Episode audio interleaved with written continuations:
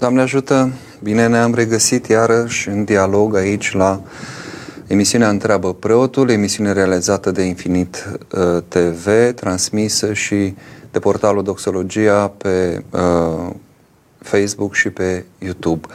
Uh, vă reamintesc că este o emisiune interactivă, o emisiune în care puteți să uh, trimite întrebări, puteți posta mesajele voastre pe aceste transmisii live, dar puteți intra și în direct prin telefon și numărul de telefon este același 0332 711 222 este un număr obișnuit fără un tarif special. Intrăm direct în subiectul emisiunii. Uh, este o temă pe care am ales-o cum facem de obicei, dar asta nu înseamnă că nu puteți interveni cu întrebări pe uh, alte subiecte, puteți aduce, nu știu, poate un gând pe care îl aveți, care vă frământă sau ceva ce doriți să împărtășiți cu cei care sunt uh, împreună în această transmisie. Tema aleasă așadar este uh, pilda fiului risipitor, uh, pe care am numit-o povestea vieții noastre. Pentru că cine este cel care să nu se regăsească în această pildă. Uh, poate cineva să spună că a avut o viață atât de curată încă de, din frage de pruncie și că nu a greșit cu nimic înainte lui Dumnezeu, nu a risipit nimic din cele pe care Dumnezeu îi le-a încredințat. Mă îndoiesc că este cineva care poate să spună asta. Gândiți-vă că noi uh, prin risipire înțelegem nu doar păcate și eventual păcate mari, cum vedem pe acest fiu care ia averea tatălui, o risipește trăind în desfrânări, dar uh, putem risipi inclusiv timpul nostru, nu? Timpul care este atât de prețios și risipim zile, risipim ore, uneori risipim minute, nu? Chiar și un minut. Uh, pe care nu l-am folosit, în care n-am avut această legătură cu Dumnezeu, în care n-am fost prezenți în viața noastră, nu am conștientizat uh, și nu am lucrat ceva din darurile lui Dumnezeu, nu ne-am bucurat într-un fel sau altul de ceea ce El ne-a dăruit și de această comuniune cu El, iată, este o risipă, nu? Este un minut risipit.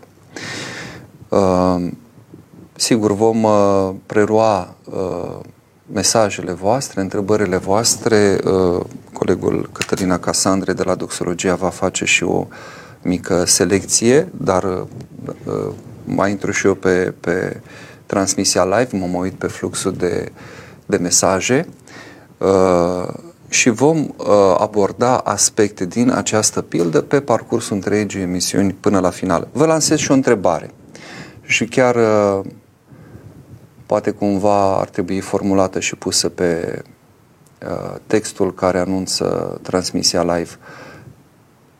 Cum credeți că s-a încheiat uh, pilda fiului risipitor sau mai exact, ce credeți, fratele fiului risipitor a intrat sau nu a intrat în casa tatălui atunci când uh, fratele său cel risipitor s-a întors acasă. Deci a intrat sau nu în final fratele fiului risipitor în casă?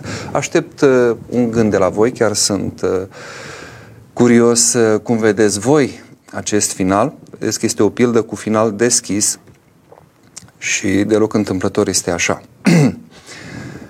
Pilda fiului risipitor uh, este de fapt a treia pildă uh, pe care Sfântul Apostol și Evanghelist Luca ne prezintă în capitolul 15. Mai sunt celelalte două pilde foarte importante și ele, dar e adevărat nu de așa mare amploare. Este vorba de uh, parabola uh, oii pierdute, nu? Păstorul cel bun lasă cele 99 de oi și se duce să caute pe cea pierdută și de pilda uh, drahmei pierdută, din 10 una se pierde, femeia, uh, stăpâna casei, mătura acea casă, o curățește până găsește acea drahmă și apoi cheamă vecinele să se bucure cu ea, după cum și păstorul cheamă pe cei apropiați să se bucure de oaia pe care a găsit-o. Iată așadar, sunt trei pilde și acest lucru uh, nu este întâmplător. Sfântul Ambrozie al uh, Milanului târcuiește faptul că în cele trei pilde trebuie să vedem lucrarea persoanelor Sfintei Treimi. Uh, în pilda păstorului cel bun înțelegem pe fiul care a luat pe oaia, a luat oaia pe umerii săi, adică momentul în care chiar la modul propriu și-a asumat crucea pe care a dus-o pe Golgota, a asumat căderea, păcatul, rătăcirea întregii umanități, a luat păcatele firii noastre ale tuturor oamenilor și a asumat aceste uh, uh, urmări ale păcatelor și păcatul nostru și uh, a ispășit pentru noi prin jertfa sa pe cruce. Iată, păstorul cel bun ar fi chiar Hristos. În uh, pilda drahme pierdute, uh, Sfântul Ambrozie vede pe femeia aceea stăpâna casei ca fiind biserica. În fapt, uh, după cum uh, am mai găsit și o altă tâlcuire, este vorba de fapt cu precădere despre lucrarea Duhului Sfânt.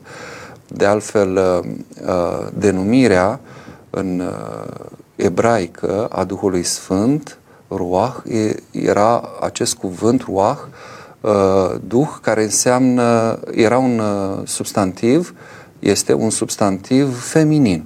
Da? Deci, uh, și atunci vedem această imagine a Duhului Sfânt care curățește sufletul nostru, care luminează casa noastră, care ne uh, pecetluiește cu darurile sale la botez, cum se spune, nu? în slujba botezului, în taina mirungirii, Uh, pecetea darului Duhului Sfânt uh, și care face să redescoperim în noi ce? Chipul uh, după care am fost creați, creați fiind după chipul lui Dumnezeu. Drah mare imprimată pe ea, moneda, pecetea regelui, a împăratului, nu? Așa cum omul are imprimat cumva în sine acest chip uh, al lui Hristos. Noi suntem creați după chipul lui Dumnezeu, adică modelul este Fiul lui Dumnezeu, cea de-a doua persoană a treimii, a Sfintei Treimi, uh, după acest chip, noi am fost creați. Și în final, iată, pilda fiului risipitor aduce cu precădere în atenția noastră imaginea Tatălui, uh, a Tatălui uh, Ceresc. Noi observăm că în biserică cel mai adesea ne, report, ne raportăm la persoana Fiului, la persoana Mântuitorului Hristos. Și e firesc să fie așa, El este Cel care și-a asumat firea omenească, dar din cele trei persoane, această persoană a doua Sfintei Trăim și-a asumat firea omenească, s-a făcut om, rămânând ceea ce era Dumnezeu și devenind ceea ce nu era, adică om, și e normal că noi avem, în primul rând, raportarea la Mântuitorul, da? Dar fără lucrarea celorlalte două persoane nu ne mântuim. Chemarea este a Tatălui și modul în care se face această lucrare se face în Duhul Sfânt. Nimeni nu poate să cheme, cum zice Apostolul, pe Mântuitorul Hristos ca Domn decât în Duhul. Deci dacă Duhul insuflă, dacă Duhul ne susține această mișcare a noastră, această recunoaștere a noastră a lui Hristos. Dar vedeți, noi punem foarte mult accentul totuși și uh, cumva parcă pierdem de vedere faptul că există un Tată și că lucrarea se face cu Harul Duhului Sfânt. Uh, povesteam uh, Uh, celor uh, de la mine, de acolo din comunitate, de la Biserica Talpalar din Iași, despre o venerabilă doamnă care a trecut uh, la Domnul zilele trecute, mă rog, acum vreo două săptămâni și, mă rog, o femeie vrednică, cu adevărat vrednică, ajunsese la o vârstă, dar nu foarte înaintată și Uh, în ultimii ani, când am spovedit-o și se spovedea foarte des, era nelipsită de la biserică, sigur că se și împărtășea având și o viață foarte curată, de fiecare dată când se spovedea, uh, spunea câte ceva din ce vedea la dânsa Uh, și vedea lucruri de mare finețe, nu vă închipuiți că avea cine știe ce păcate, deja era foarte atentă la mișcările inimii, ale gândului, ale minții. Uh, dar la fiecare câteva fraze spunea și rog pe Tatăl cel Ceresc să mă ierte. Iarăși mai spunea câte ceva din ce vedea la dânsa, din putințele pe care și le vedea, din limitele pe care vedea că și le atinge și iar spunea și rog pe Tatăl cel Ceresc să le ierte. Spunea de foarte multe ori uh, așa, uh, îngenunchiată în fața scaunului de spovedanie. E cumva destul de rar. Eu am fost uimit și eram de fiecare dată uimit, tresăream când spunea rog pe Tatăl cel Ceresc să mă ierte, pentru că foarte mult se raportează, repet, la Hristos, la Duhul înțeleg cumva că Duhul este cel care, care se trepătrunde cu noi, prin, el este cumva uh, prezent într-un mod uh, foarte discret, foarte uh, dar în același timp uh, el este cel care ne pune pe noi în mișcare, să subun al cuvântului. Dar uh, e imaginea, iată, aceasta a Tatălui. Și aici am mai evoc, evocat eu chiar duminica aceasta a fiului risipitor care a trecut în fața celor din comunitate un episod foarte interesant din scrierile lui Ernest Hemingway, un om care consemnează cum, la un moment dat, în uh, Spania, un tânăr pe nume uh, Paco, un nume de altfel foarte comun, cel puțin era în vremea aceea, printre, printre spanioli, uh, se ceartă cu tatăl său, o ceartă puternică, pleacă de acasă, tatăl după un timp începe să-l caute, nu-l găsește și disperat că nu dă de dânsul, dă un anunț în ziar și spune acolo uh, Paco, tata te iartă și te așteaptă în față la hotel uh, cred că Montana era, da. Și toate sunt iertate, spune el. Folosește la un moment dat formula aceasta și îl invită să vină acolo în ziua de la ora de. Uh, ceea ce este grăitor și mai mult decât înduioșător, aș zice chiar putremurător, e faptul că atunci când tatăl s-a dus în acea piață să se întâlnească cu Paco, cu fiul său, cu care se certase, uh, a văzut în piață o mulțime de tineri pe care îi chema Paco. O mulțime de fii veniseră crezând că pe ei îi iartă Tatăl, că pe ei îi cheamă și iată tângeau după această dragoste, își doreau această iertare, căutau această reîntâlnire cu Tatăl. În noi există această conștiință că suntem fii și fiice, sigur. Când zicem fii, nu înțelegem că excludem, nu vreau să cădem acum în, în nebunia aceasta progresistă a corectitudinii politice, neapărat să menționăm și un gen sau altul, um, omul este unul. Și dacă vorbim, folosim substantivul masculin, omul, sau când în rugăciuni zicem, iarăși uh, uh, apare masculinul acolo și nu femininul, uh, de exemplu, în rugăciunile de mulțumire după împărtășanie, mai văd că eu îi pun să citească la strană Ehm, cu voce tare după ce se împărtășesc ca să fiu sigur că se spun toate rugăciunile acolo și toți cei care s-au împărtășit le aud, că până ajung acasă, cine știe ce se mai întâmplă, mai pot fi ispite, e bine să le spunem chiar acolo în biserică și le spunem să le auzim toți. Și mai văd când ehm, apare masculinul citind o voce ehm, a unei tinere sau unei doamne, cum ezită uh, uneori. Uh, acolo nu e vorba că poți, uh, uh, cum să zic, uh, tu ești femeie și acolo e o formulare la genul masculin.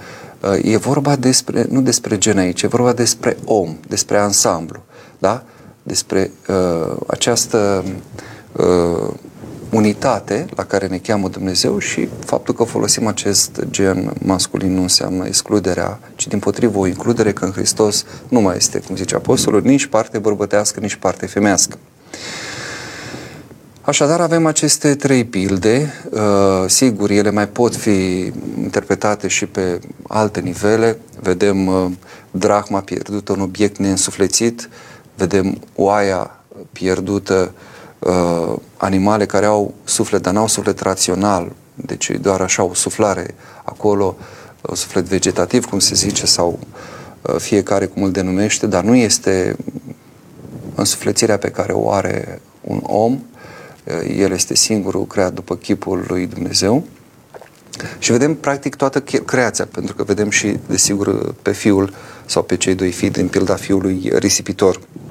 Și mai vedem și faptul că noi suntem uh, căutați, cercetați, indiferent în ce uh, mod am căzut și indiferent cât de jos este căderea noastră. Drachma pierdută este ceva neînsuflețit, da? ceva ce nu are conștiință, nu mișcă, este, dacă vreți, omul care uh, e căzut cu totul în păcate, e încremenit, e ca și mort. Și vedem că și acolo există o căutare. Duhul caută.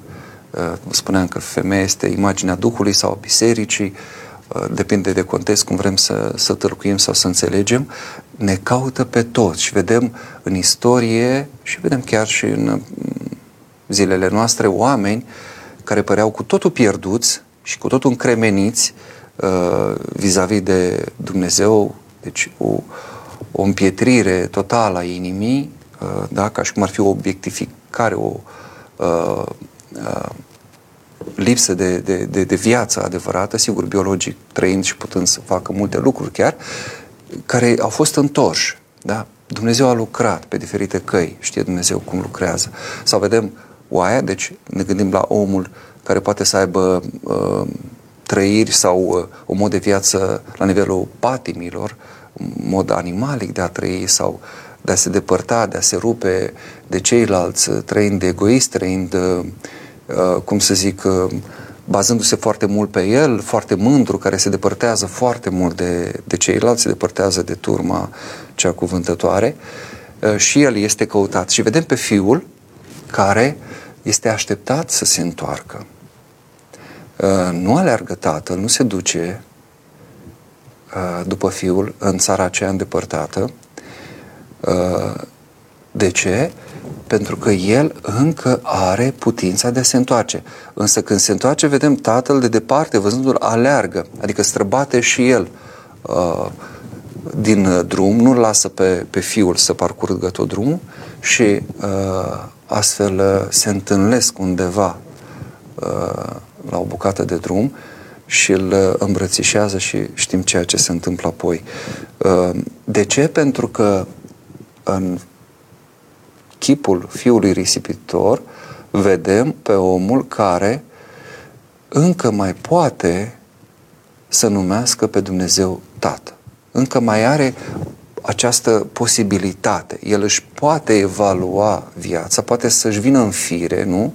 poate pur și simplu să aibă un moment de realism, că până la urmă asta înseamnă, să-și analizeze la modul foarte pragmatic, de ce nu, uh, condiția, situația în care se află și să spună, stai un pic, dar de ce? De ce sunt uh, eu în situația aceasta și de ce trebuie să stau, să fiu aici uh, paznic la porci, încercând să mănânc Uh, din cele ce se dau porcilor, uh, respectiv din, uh, din roșcove, când eu pot să mă duc în casa tatălui meu și dacă tot e să fiu slugă, păi mai bine să fiu slugă acolo. Nu o să mă primească ca pe un fiu, înțeleg că am pierdut. Așa gândea fiul risipitor, dar măcar ca pe o slugă, ca pe un străin, poate să mă trateze și am și eu un acoperiș deasupra capului, am, am ce să mănânc, uh, cu siguranță am un alt statut, da? mult mai demn. Și atunci își face un calcul și zice, hai să fac asta, mă duc și spun, am greșit, nu mai am nicio pretenție, nu mai am nicio așteptare, primește-mă ca pe unul din uh, argații tăi. Iată deci este omul care încă mai poate, dacă își lasă conștiința să lucreze, că asta avem nevoie. Să ne ascultăm vocea conștiinței, să luăm aminte și uh, să ne oprim pentru o clipă și să ne facem o evaluare foarte realistă a vieții noastre. cine suntem, unde suntem, de ce am ajuns în punctul ăsta, de ce să continuăm pe drumul acesta dacă iată s-a înfundat, iată unde am ajuns, uh, cum putem să ieșim? Există cale de întoarcere? Da, există. Există un tată care veghează asupra noastră, care ne cheamă și ne poate uh, ridica din condiția aceasta în care suntem de oameni căzuți? Da, există.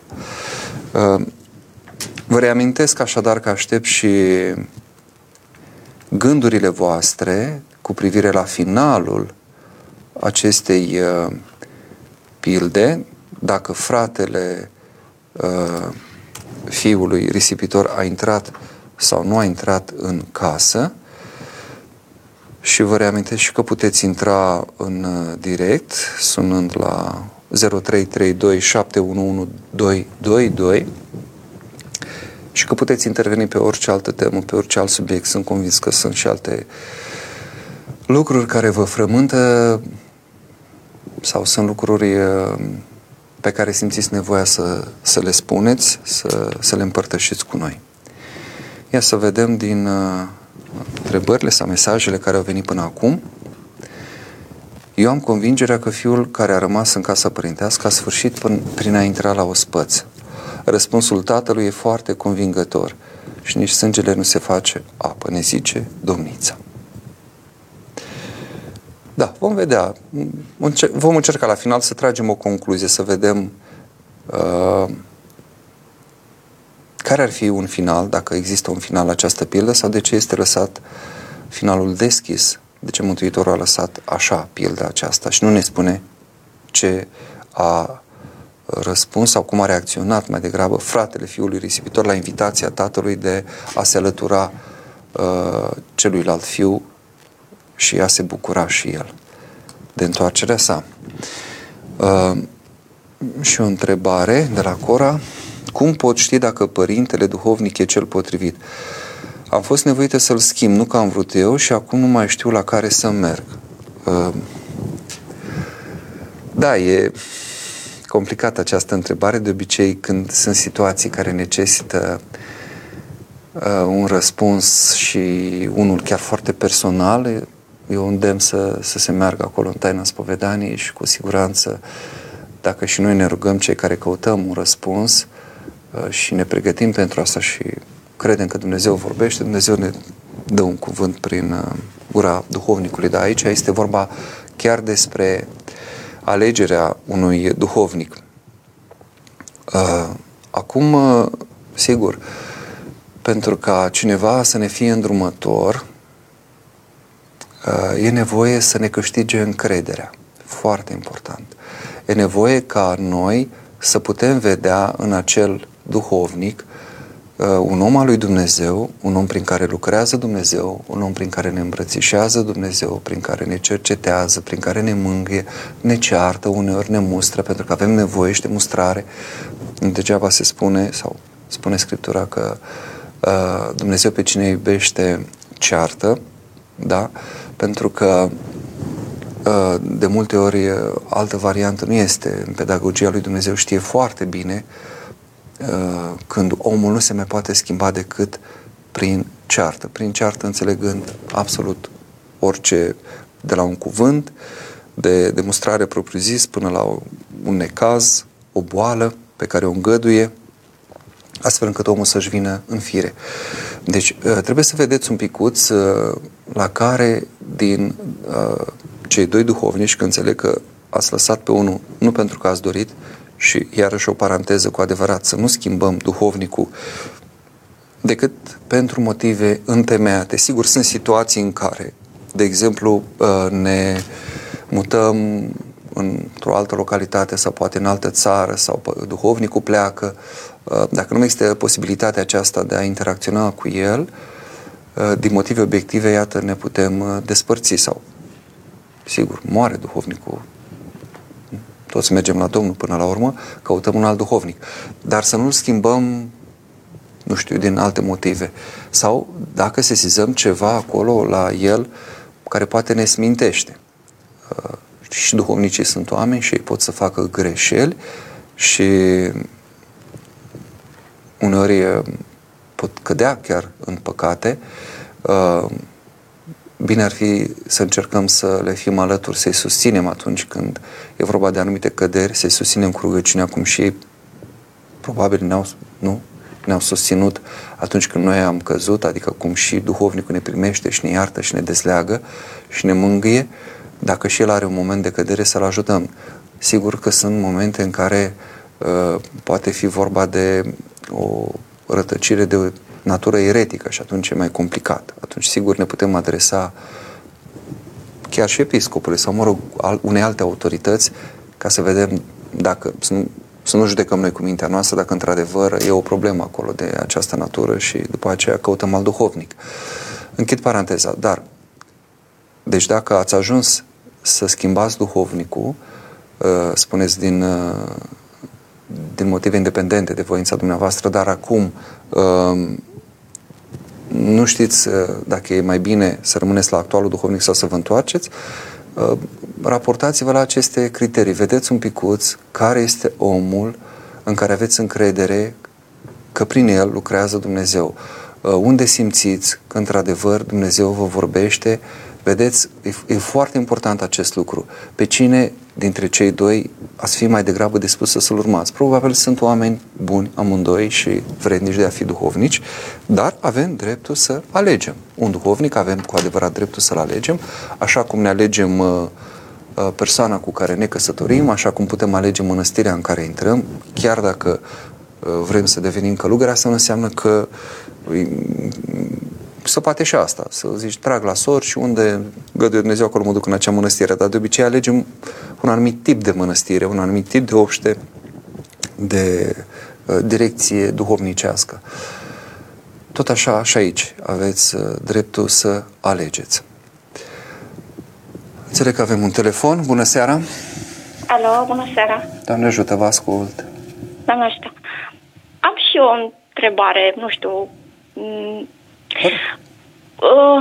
ce se întâmplă dacă te vezi în fața faptului uh, când te duci să te împărtășești uh, și în cazul în care preotul ți-a poterul din față pe un motiv uh, care nu, nu, nu, nu nu ai nicio explicație.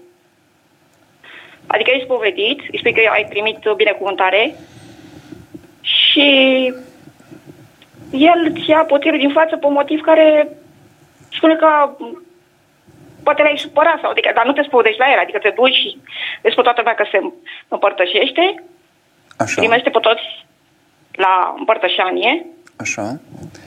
Și ți se dă un motiv uh, care nu are nicio legătură, adică cu că e... Deci nu e vorba de ceva opritor de la împărtășanie, nu e vorba nu, de păcate adică opritoare? Nu, are legătură.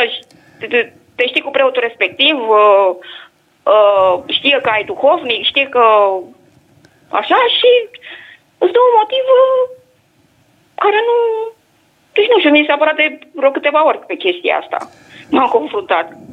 De exemplu, ce motiv? Adică ce să spună? Că pe ce nu-mi place, păi, cum, uh, ce cu culoarea ochii mi sau ce? motivul că uh, preot, deși avem dezlegare de la, pre, de la duhovnic, a zis uh, nu, nu te împărtășesc, îmi pare rău pentru că Uh, îi spusesem că m-am împărtășit săptămâna trec, cu o săptămână în, în acea săptămână și eu îmi pare, îmi pare rău, nu împărtășesc de două ori pe săptămână. Dar zic, da, am binecuvântarea ta duhovnic, am ținut post. Nu, îmi pare rău. Da. Uh, aici, sigur că e o situație foarte delicată.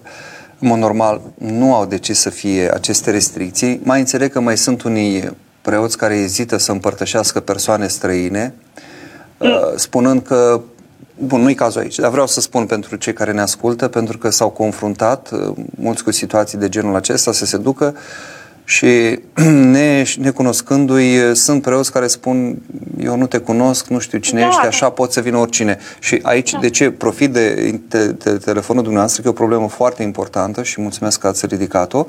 Uh, recomandarea mea este că atunci când participăm să mergem dinainte, ducem eventual, da. sigur, o lumânare la altar, mergem din timp da. și vorbim acolo cu, cu preotul spunându-i, uite, părinte, eu am uh, dezlegare, binecuvântare de la duhovnic să mă împărtășesc, ca dacă există ceva de lămurit, să fie lămurit acolo în ușa diaconească Da. și nu să ajungem în momentul acesta care e fața potirului, penibil, da. e teribil Da. să, să, să întorci omul în fața tuturor, în fața ușilor E foarte împărătești, dureros. fără niciun motiv, sigur că e Adică întemeiat și mai ales că te cunoști cu preotul respectiv și știi situația și ai spus să se roage pentru tine.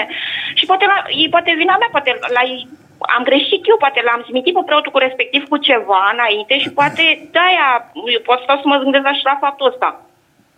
Adică poate și, bineînțeles că cred că e vina mea mai mult. În orice caz, în orice caz, acest părinte, uh, el își asumă și va da socoteală și pentru cei pe care i-a împărtășit și pentru cei care, pe care nu i-a împărtășit. După cum și eu, ca duhovnic, voi da socoteală pentru ce am dezlegat și pentru ce am legat. Părintele Paisie Olaru, îl știți, nu? Da. De la uh, Sihăstria, mă rog, a fost la Sihla, după aia întors la Sihăstria. Uh, pe ultima parte a vieții era foarte, foarte bolnav, stătea mai mult în pat, după cum se știe, un, un duhovnic foarte căutat și apreciat, venea multă lume la dânsul, chiar și așa primea cât a putut. Și întrebat fiind de ce crede el că pătimește, așa trupește și are această neputință, stătea întins așa și chiar și așa mai spovedea, mai citea o rugăciune, mai spunea, spune, zice Părintele Paisie, eu cred că ori poate am legat când nu trebuia, ori poate n-am dezlegat când trebuia să dezleg și eu am legat. Și cred că Dumnezeu îngăduie să-mi spășesc aici ceva din neputințele acestea, deși era un om minunat, adică inclusiv își asuma canonul tău dacă nu puteai să-l faci, plângea cu cel care era acolo împreună la spovedanie, ca și cum erau păcatele proprii, era un om cu viață sfântă, dar vedeți, inclusiv el își punea această problemă. Deci cu atât mai mult trebuie să uh, avem noi, ceilalți preoți, fiecare cu viața lui, sigur, uh, poate nu suntem la măsura Părintelui Paisie Olaru, să ne punem această uh, problemă. Oare chiar am făcut bine? Dar aici e și mai complicat de atât, adică înțeleg uh, legat de taina spovedaniei, de a lega și a dezlega, dar de a opri pe cineva care este dezlegat de un alt preot, uh, te face pe tine ca... Eu nu vreau să o judec, Așa. poate părintele are uh, motivele lui, dar te face pe tine, cum să zic, să, să te raportezi la, la împărtășanie ca la ceva uh, ca și cum ești un administrator unic. Ori tu ești acolo slujitor al lui Hristos. Noi suntem cu toți în comunune. Hrist- vorba din uh, aceasta din Scriptură a Sfântului Apostol Pavel, a oare s-a împărțit Hristos unuia lui Chefa, unuia Apollo, unuia lui Pavel, altuia lui Hristos propriu-zis, că era o anumită discuție acolo. Deci nu, bine ar fi să nu se ajungă la situații de genul acesta. Dar sfatul meu, ca să nu mă lungesc, acesta este, în astfel de situații, mergeți dinainte și spuneți, părinte, iată, sunt pregătită, am binecuvântare, vă rog Sau frumos. să-mi cer iertare dacă, am Dacă, greșit preotul dacă, dacă are ceva să vă zică, vă zice atunci. Uite, eu nu te-aș împărtăși pentru că pe mine m-ai mâhnit și, și atunci vă cereți iertare sau spuneți, dacă zice Dar nu că trebuia nu, să spună la potir, trebuia să spună dinainte. asta vreau să spun, dar și noi trebuia să cerem dinainte, da? Eu trebuia să-mi cer iertare dinainte. Adică să mergeți înainte și să anunțați lucrul ăsta. Știți? Și atunci evităm situația asta. Deci ăsta e sfatul meu. Când, Uh, mai am o întrebare. Da. Uh, respectiv tot la potir, mă referind, uh, tot așa, uh, în momentul în care se pune o mie și una de întrebări, te-ai spovedit, te-ai primit dezlegare, uh, dar când te-ai spovedit, uh, conversațiile de astea la potir, de-aia ar trebui mai întâi să mă duc să le fie evitate, pentru că, uh, adică să, să aport o conversație cu preotul respectiv înainte, uh, când au liturgia, ca să nu mă întrebe, pentru că uh, nu știu cum să vă spun eu, în momentul în care mă, mă apropii de Sfintele Taine, vreau să-L simt pe Hristos, nu vreau să fac conversații în fața potirului. Păi da. Asta, asta, Acolo adică, nu-i în loc de momentul ăla târguială, nu-i loc de Exact. pus în mai tot se felul fac de niște situații. glume, am mai văzut preoți, mă fac glume la potir, mai aia, adică pentru mine nu știu, adică vreau doar să-L simt pe Hristos și să-L iau în taină, în tăcere. În... Da, da, e un, e un moment foarte solemn acolo. E un Acolo moment nu comunici și cu gura, cu, comunici cu Hristos cu inima. cu, e și cu tremurător, primim însuși trupul și sângele Domnului și atunci, sigur, de asta bine este să evităm, cum, cum spuneam, discuțiile să aibă loc pe cât se poate înainte, totul să fie lămurit dinainte și dacă Da, există da. undă verde, ca să zic așa, atunci să ne apropiem liniștiți, să fim cu tihnă, cu pace, să, Mhm. să evităm astfel de scene. Mhm. Și pentru asta trebuie, bineînțeles, să eu prima să-mi cer iertare la preotul respectiv dacă am greșit cu ceva. Chiar și dacă n-ați greșit, cine știe ce îi se pare lui. Uh, va fi foarte complicat, eu intuiesc că mi-ați spus dumneavoastră ceva, că v-a spus la un moment dat că v-ați mai împărtășit o dată în săptămâna aceea. Din păcate, dacă este, uh, ca să zic așa, tributar unei astfel de, de opinii până la urmă, că nu e nimic legat de, de dogmă, de canon, cum că dacă te-ai mai împărtășit odată, nu te mai poți împărtăși în aceeași săptămână încă o dată sau chiar și a doua zi, de ce nu? După ce te-ai mai împărtășit odată, atunci e complicat. Din păcate nu o să puteți să schimbați decât cu multă rugăciune inima unui astfel de preot și nădăjduiesc că lucrurile vor intra într-un firesc. Noi trebuie să evităm... În cazul al preunului care el susține că am greșit cu ceva și de-aia mi-au luat potirul din față, atunci ce fac? Trebuie atunci, să-mi cer Atunci, da. da, asta zic, faceți dinainte gestul și vă cereți iertare. Dacă v-am greșit cu ceva, spuneți-mi, nu știu, iertați-mă. Un părinte din Sfântul Munte a zis că primul care își cere iertare este cel care nu are vină. Da, da, da. E indiferent dacă poate conștiința da, vă este curată, nu contează, spuneți acolo, mai bine, mai bine să ne asumăm. Și știți cum mai e și situații de genul ăsta când uh, ni se pare nouă că lucrurile, cum să zic, nu sunt, nu sunt corecte, nu e drept. Uh, uh, să-mi cer iertare sau uneori poate sunt nu, ar trebui să poate să uneori sunt umilit, din, umilit da, în da, public da, da. pentru ceva ce n-am greșit. Și sunt astfel de situații. Noi trebuie să ne punem uh, problema în felul următor. Dar câte sunt lucrurile pe care eu le-am făcut în da. ascuns, nu le știe lumea și pentru da. care n-am fost certat. Vedeți, dragostea lui Dumnezeu aici e teribilă. Nu mă ceartă Dumnezeu, cel mai adesea nu se întâmplă asta, că la câte tâmpenii și prostii facem noi în ascuns, nu le vădește Dumnezeu pe toate. Rare ori se întâmplă sau de puține ori. Pentru acelea, ca să mă ajute să cum să zic, cu delicatețe, cumva, să îndrept eu însumi lucrul ăsta, nu prin ceartă, și ce face? Îngăduie o ceartă pentru ceva ce n-am făcut, dar asta îmi zguduie un pic conștiința, mă, mă pune în mișcare, cu tremură ființă. Eu trebuie să-mi fac o evaluare, totuși, de ce am ajuns în punctul ăsta, de ce am această ispită, de ce am această uh, situație umilitoare, uh, ca să mă gândesc la ce am făcut și cu adevărat, poate n-am greșit aici, dar am greșit cu altele. Și de ce mai face Dumnezeu asta? Pentru că în situația a doua, în care eu pe nedrept sunt certat, să iată, oprit de la împărtășanie pe nedrept, uh, eu să agonisesc har. Deci mai mare har, mai mare ajutor de la Dumnezeu decât, uh, să, decât atunci când pe nedrept sunt certat sau uh, mi se face o nedreptate, nu există. Deci este, acolo suntem cu adevărat al lui Hristos. Ah. Până atunci, noi zicem, dar încă n-am ieșit din uh, mentalitatea moralistă, legalistă, cum vreți. Deci creștin adevărat e cel care își iartă vrăjmașii, care rabdă pe nedrept. Deci da. uitați-vă în viețile sfinților să vedeți de câte ori au fost acuzați și de câte ori nu și-au asumat Bine, acuze de, de ordine moral de obicei, nu de chestiuni de, de dogmă, că aici nu acceptau să spună că sunt eretici, își susțineau ortodoxia credinței. Dar când era vorba de acuze de ordine moral, uitați-vă la Sfântul Nectare, câte a pătimit, inclusiv de la ierarhi din biserică, de, de la ei săi. Deci, ă, și a, a tăcut și le-a acceptat. Foarte mulți au fost, cum să zic, viața lor a fost sfințită ă, în special pentru asta. Mulți poate n-au avut fapte deosebite, n-au avut o asceză grozavă, n-au avut, dar au devenit sfinți doar pentru atâta lucru, care nu e puțin lucru. E uimitor. Au răbdat în tăcere. Au răbdat nedreptatea și și-au asumat. Au zis, da, am greșit, ca și cum ar fi greșit cu adevărat. Exact. Da? Da. Bine. Mulțumesc, Mulțumesc pentru... de telefon. Seară frumoasă, Doamne știu. Mai rămânem în telefon, că înțeleg că mai este cineva, dacă a mai rămas pe fir. Bună seara, Doamne ajută! Bună seara! Părinte, nu o să pot să vorbesc prea tare, că sunt spitală pentru un moment operată de amigdalită. S-ar putea chiar să vină câte curând asistenta să-mi dea tratamentul și atunci poate o să întrerup un pic conversația. Um, ascult. Eu sunt plecată în Germania de foarte mult timp. Um, și am avut anumite probleme în ultima vreme, cel puțin de 2 ani, am avut depresie. Um, m-am îndepărtat foarte tare de biserică, chiar dacă eram credincioasă, pentru că îs credincioasă, nu că eram, uh-huh. um, pentru că nu am găsit uh, o biserică sau undeva să mă duc să pot să comunic.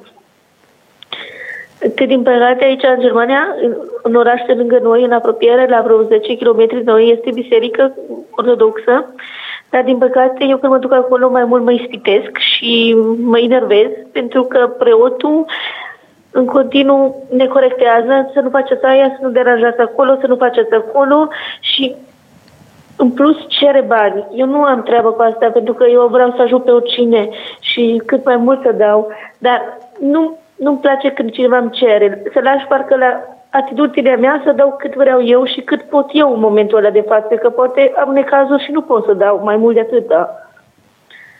Și acum, în ultima vreme, um, am, nu știu, parcă Doamne, Doamne s-au apropiat de mine.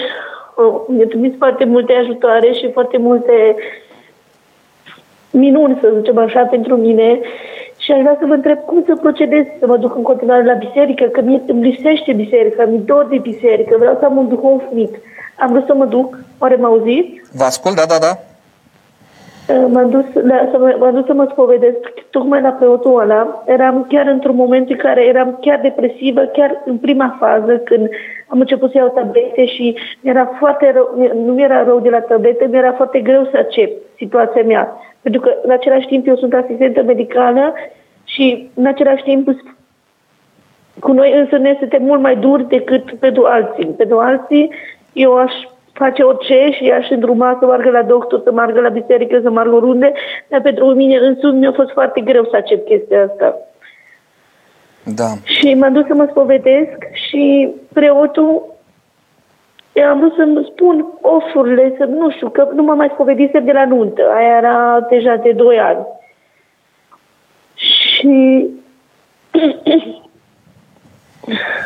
și uh, el a zis, ai ceva păcate importante, nici măcar nu mă lăsa să mă pun în genunchi, să pună patrahirul pe cap, să zicem așa, ca să îți zici dorul, să zici faptul că te doare, că ești bolnav, nu știi cum să reacționezi, nu știi, nu-ți înțelegi trăirile, nu înțelegi de ce ai gândul că nu mai vrei să trăiești și că ești fericită, ai numai motive să fii, că aveam numai motive să fiu fericită.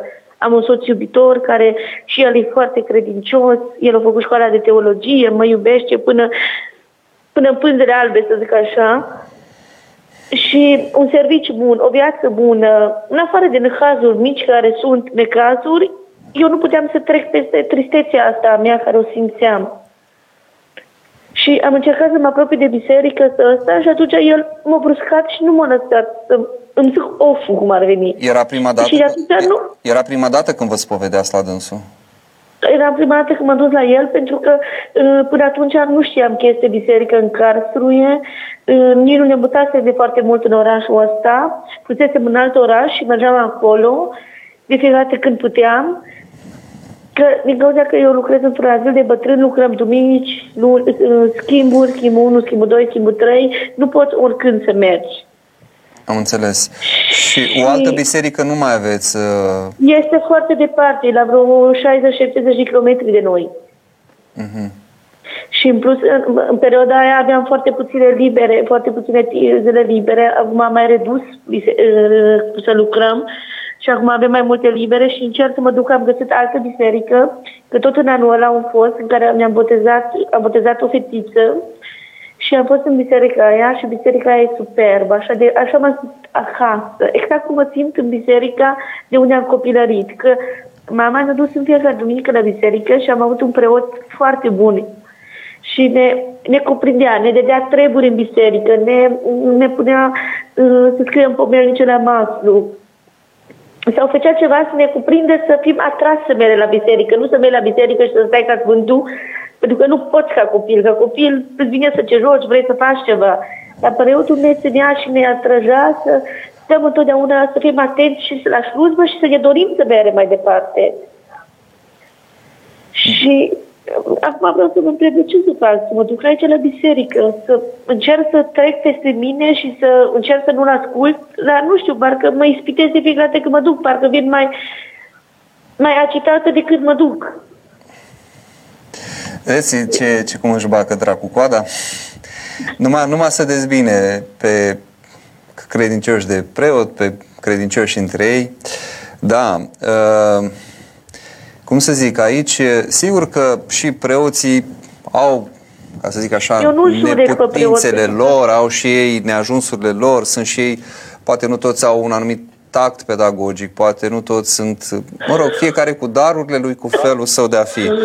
Dar uh, să știți că totuși eu am încredere în capacitatea omului de a se schimba. Eu vă spun ca unul care n-am foarte mulți ani de pastorație pentru că am uh, întârziat, am amânat mult momentul hirotoniei, doar din 2006, dar pe mine m-a ajutat foarte mult de fiecare dată când uh, nu doar dintre cei care se spovedeau la mine, dintre ucenici, ci și alții veneau și îmi spuneau direct sau îmi scriau uh, și îmi spuneau ce lucruri uh, au văzut la mine care pe ei au atins.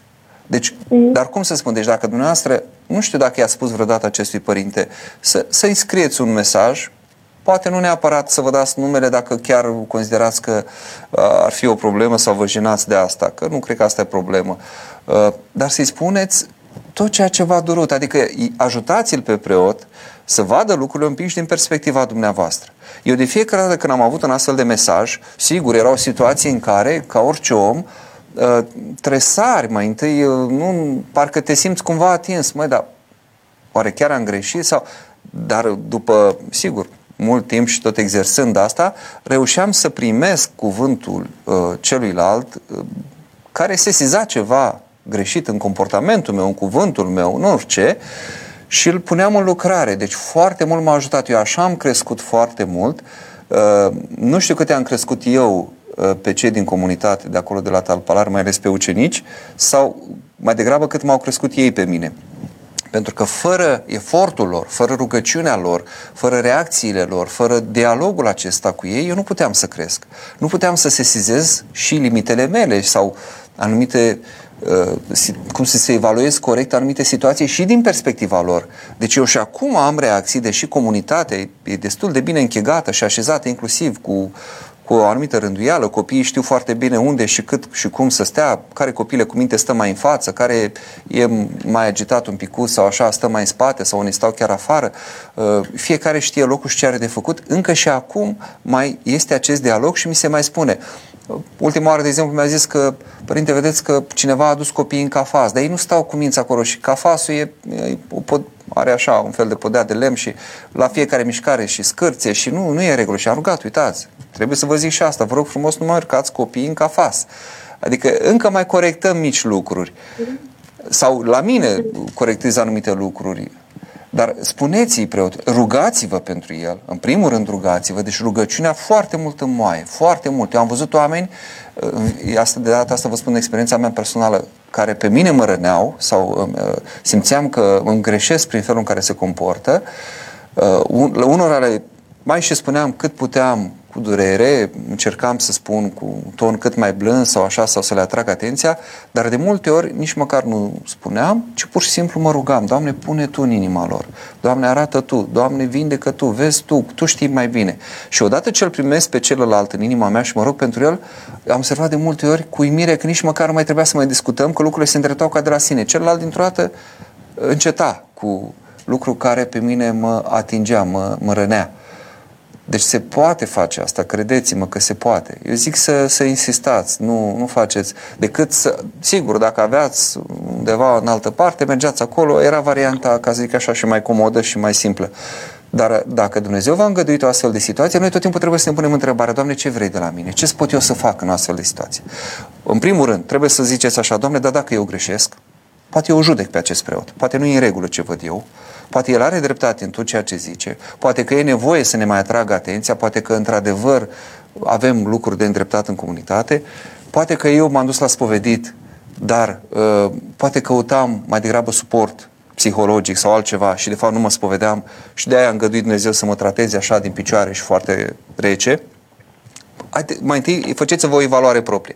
După care, dacă în urma acestei evaluări, sau indiferent de această evaluare, în fața conștiinței, vedeți ce sesizați ca fiind la dumneavoastră ca problemă, indiferent de ce vedeți sau nu vedeți, rugați-vă pentru el, Doamne, totuși pune răbdare în inima lui, pune dragoste, pune blândețe uh, și rugați-vă pentru el. Și pasul 3, scrieți la un moment dat și spuneți-i toate lucrurile, părinte drag, uitați pe noi, ne doare foarte tare. Când toate nemustrați, înțeleg că mai greșim, dar poate că e bine să lăsați odată slujba, să nu mai ziceți nimic, îmi ziceți data viitoare. Sau să, dacă e ceva, opriți-vă sau spuneți doar într-un anumit moment. Că noi înțelegem, chiar dacă nu reușim, suntem neputincioși, suntem și noi cum suntem. Sau, uitați, am venit și la spovedanii, aș vrea și eu totuși să fiu ascultat, aș vrea și eu un pic de înțelegere, aș vrea să, să simt și eu că Dumnezeu e Cel care mă primește acolo cu brațele deschise, ca pe o fică risipitoare. Puneți asta în cuvinte și spuneți. Asta, astea trei elemente vă, vă sfătuiesc, aceste trei lucruri. Și, părinte, eu mai am o întrebare.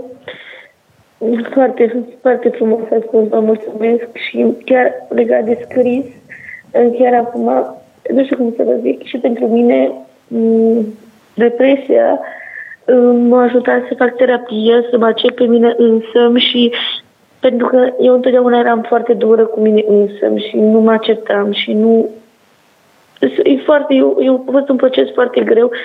Asta are foarte multă legătură cu copilăria, cu tot ce a fost între mama și tata și chestiile astea. Dar chiar că ziceți de scris, chiar o să-i scriu la părintele o scrisoare, pentru că chiar legat de scris, chiar săptămâna trecută i-am scris și la mama mea o scrisoare, tot așa i-am spus ceea ce mă deranjează la ea și o ajutat foarte mult. Și aveți dreptate. Am Ceea ce vreau eu să vă mai întreb pe dumneavoastră, Așa. eu lucru într-un azil de bătrâni. Bineînțeles că în azil de bătrâni, azil de bătrâni, bătrânii care vin acolo mor. Normal că mor. Bătrâni, sunt neputincioși. Pe mine mă doare enorm de tare că nu am timpul câteodată necesar să stau cu ei. Sunt tot timpul, cum să vă zic, că sunt într-un într-un uh, truc, într-o, într-o, într-o presiune, pentru că nu, nu sunt nu numai um, infirmiere să spăl oamenii și să-i îngrijesc, care îmi place enorm de mult la nebunie, dar în același timp eu am și alte responsabilități, cum ar veni să vorbesc cu doctorii, să chestiile astea, să fac, uh, să tratez rănile, medicamente să le dau. Și atunci apare presiunea care care e foarte tot timpul foarte stresantă și pe mine cel mai mult pe doare faptul că eu n-am timp pentru omul ăla. Parcă, parcă mi-aș dori să îl îngrijesc ca și cum aș îngriji pe mine însumi, adică să stau de vorbă cu el, să văd dacă, dacă îl doare, dacă ăsta, dar nu am timpul necesar și chestia asta mă doare foarte mult și mă, mă roade, mă distruge pe mine, nu știu cum să vă spune, pentru că eu vreau mai mult timp pentru omul ăla, dar nu am. Faceți ceea ce puteți. Dacă Dumnezeu ar considera că e nevoie de mai mult timp, v-ar îngădui să aveți mai mult timp. Dacă dumneavoastră aveți atâtea de făcut acolo, faceți-vă datoria, pentru că nu uitați că rugăciunea nu înseamnă numai propriu zis să spun Doamne miluiește pe cutare. Rugăciunea este și când uh, pun mâna și spăl sau hrănesc pe cineva sau îi dau un medicament sau sunt acolo sau uh, îi strâng un pic mâna sau îi zâmbesc pentru o clipă. Uh, tot, uh, tot rugăciunea este. Și vedeți cum puteți eventual să vă notați numele lor și să le pomeniți uh, într-un moment de răgaz acasă. Da? Asta ar fi deci foarte important. Da? Minunat. Și Minunat. Lucrez în tot azilul. Dar, părinte, încă ceva să vă întreb ceva, că eu am fost crescută de mama că credința ortodoxă e credința cea adevărată. Da? Și că noi ne mântuim și noi dacă facem fapte bune. Eu pot să mă rog pentru bătrânii mei, chiar dacă ei, normal, noi suntem în Germania, ei nu sunt ortodoxi, ei sunt catolici, evanghelici, orice altceva, altă religie, poate și musulmani, dar sunt oameni, sunt bătrânii mei. Așa este. Iubirea vieții mele pentru mine. Așa este. Nu știu cum să vă explic. Pot să mă rog pentru ei chiar dacă sunt altă religie? Da, bineînțeles că puteți să vă rugați. Păi, uh, cum să zic, Hristos asta a îndemnat pe apostol, mergând în vă, uh, bot, botezați toate neamurile, da? Uh, și să le învățăm. Deci a boteza și a învăța uh, neamurile. Învățați toate neamurile botezându-le numele Tatălui și al Fiului și al Sfântului Duh. Deci aici este misiunea noastră, aici este chemarea noastră. Sigur, una este când preotul nu poate la proscomide să scoată părticică pentru cineva care nu-i de aceeași confesie, nu-i ortodox, Uh, pentru că nu are părtășie, nu are, uh, uh, cum să zic, liturgic, el nu se poate împărtăși și atunci nici părticică nu se scoate, dar în rest ne rugăm la nivelul rugăciunii personale, inclusiv eu primesc pomenice și se menționează cu tare catolic sau cu tare neoprotestant sau ne rugăm pentru ei, eu mă rog pentru ei și se cuvine să ne rugăm mai ales pentru aceștia ca să vină să găsească și ei calea cea dreaptă, să se mântuiască sufletul lor. Cum să nu ne rugăm? Deci eu, zic, eu aș zice că în primul rând pentru aceștia, adică apropo de pildă, Mântuitorul ne spune că păstorul a lăsat 99 de oi uh, și a alergat după cea de 100. Din păcate, adesea facem a, invers astăzi. Deși avem o singură oaie în staul și 99 pierdute, stăm cu aia din staul și tot pe aia o mulgem și o îngrijim și nu știu ce și nu ne îngrijim ca păstori de celelalte 99 care sunt rătăcite. Deci, din potrivă, trebuie să avem grijă și foarte bine faceți. Rugați-vă pentru ei.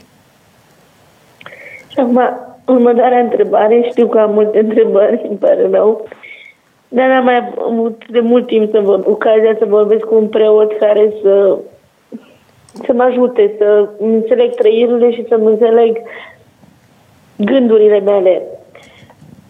Mi-este frică de întuneric.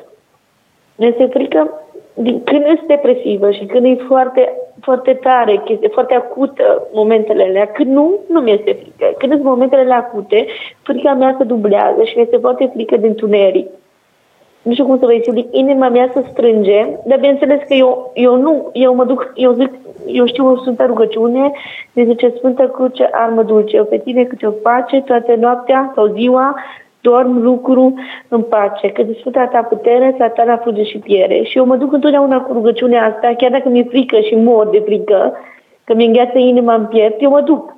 Dar în același timp este frică de fantome, de spiritele oamenilor care au murit. E normal să fie frică sau n-ar trebui să fie frică sau cum ar trebui să, cum ar trebui să reacționez cu frica asta? Spuneți-mi, a fost vreodată frică de un asteroid care ce că se apropie de Pământ prin peste vreo 2 ani?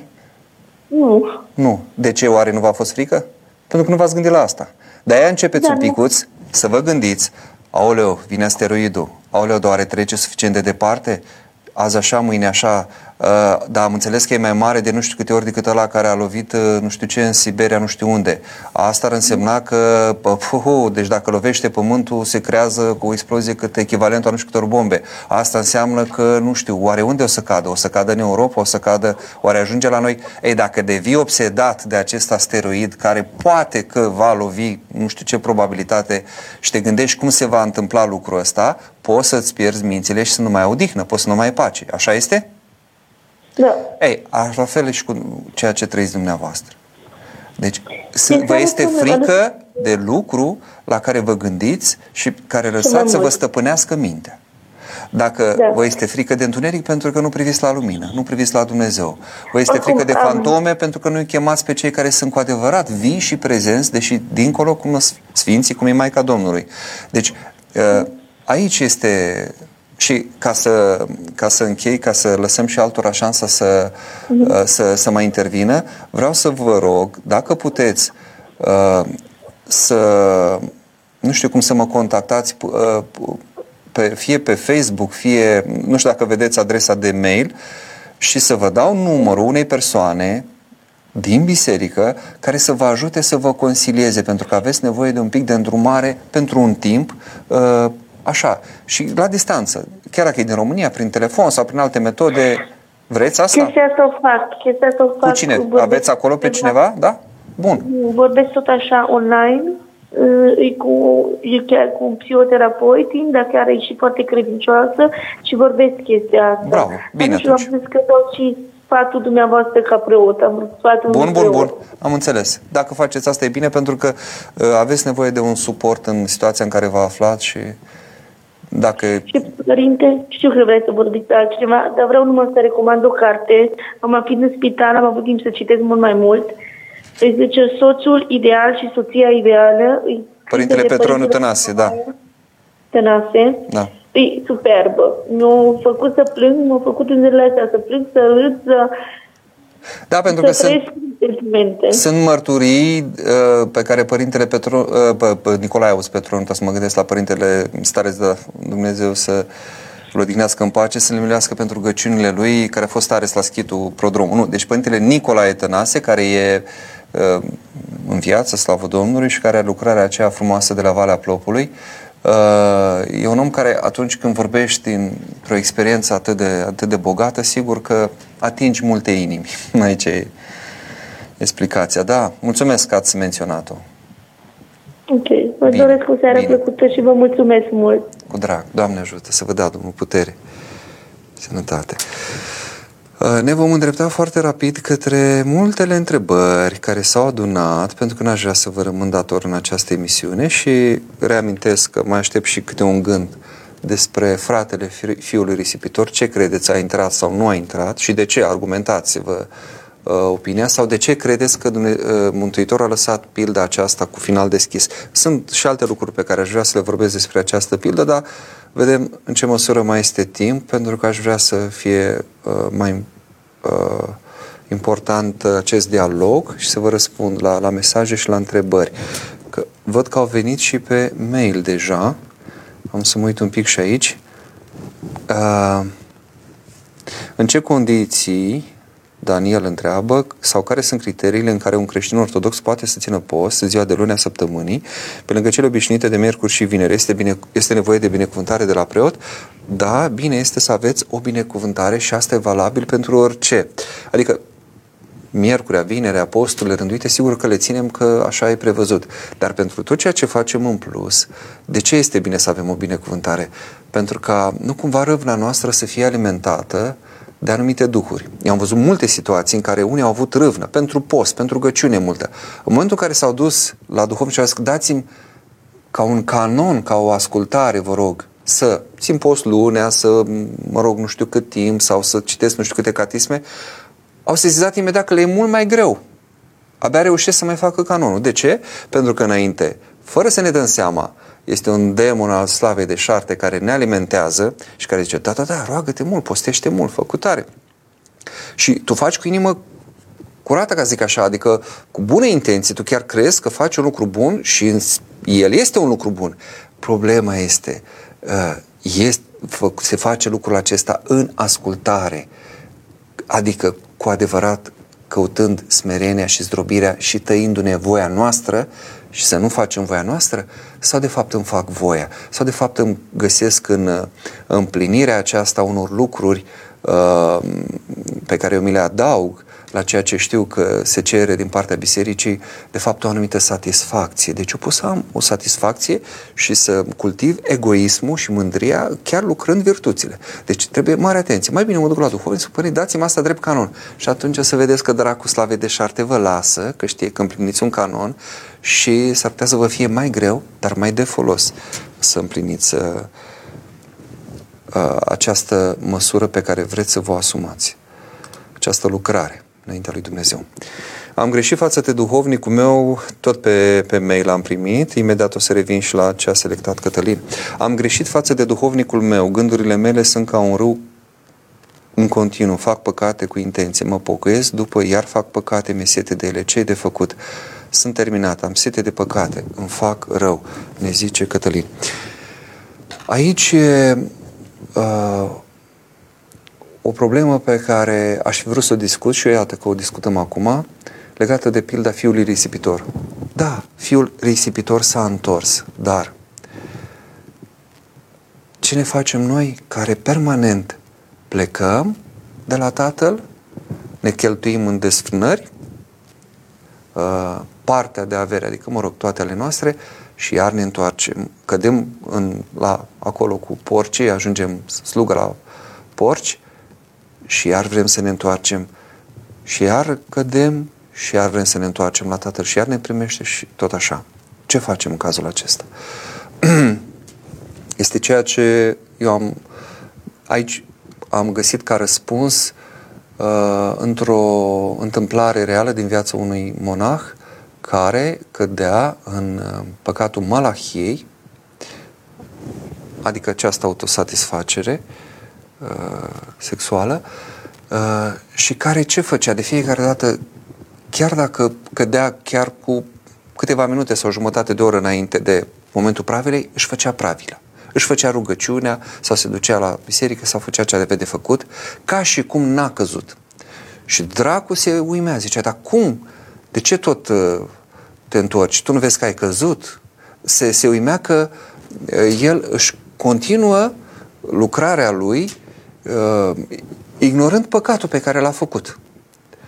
Și monahul îi zice, iată, eu voi continua să cer mila lui Dumnezeu, că de mila lui au, e, e nevoie pentru cei păcătoși, nu pentru cei drepți, și eu văd patima aceasta care mă stăpânește și o să văd în final care va câștiga sufletul meu. Tu, Duhule urât care mă împingi către asta și sigur cu voia mea eu cad, aleg asta, sau Dumnezeu va câștiga sufletul meu către care eu mă îndrept în momentul în care pot să mă îndrept. Imediat ce pot, eu la El mă ridic și caut și pe El îl rog să mă ierte și împlinesc ceea ce El îmi poruncește. Deci asta este răspunsul. Concentrați-vă pe ce puteți face într-o situație de genul ăsta, nu vă lăsați copleșiți de deznădejde, de, pentru că de obicei asta facem, ne scârbim, dar cum să îngenunchez acum în fața icoanei când eu mai înainte am făcut nu știu ce tâmpene sau m-am uitat pe telefon la nu știu ce filmuleț porno sau ceva de genul ăsta. Și, dar vedeți, în scârba aceasta, în dezgustul, în deznădejde, asta este și mândrie multă. Este ceva din mândria chiar al Uh, care uh, l-a copleșit la un moment dat pe Iuda Iscarioteanu, care s-a căit, dar nu s-a pocăit, ci s-a spânzurat din mândrie. Deci aveți grijă, nu vă jucați cu lucrul ăsta, ci uh, nu vă identificați cu patima. Asta este răspunsul. Faptul că greșesc și păcătuiesc, nu, nu sunt eu cu totul acolo. Eu nu sunt patima mea. Eu sunt ceea ce a făcut Dumnezeu să fiu, greșesc, faptele mele sunt greșite, sunt rele, dar eu nu vreau asta. Iată ce aleg eu. Imediat ce pot, aleg asta. Chiar dacă într-o zi greșesc 23 de ore și 59 de minute, dar un minut mă pocăiesc, eu pe, pe, pe acel minut să mă concentrez și acela să-l cultiv și să vedem, să vedeți cum Dumnezeu vă scoate pentru puținul acela pe care îl faceți. Mai este un telefon. Bună seara! Vă ascult, Doamne ajută! Alo? Vă ascult, Doamne ajută, spuneți. Eu vă aud.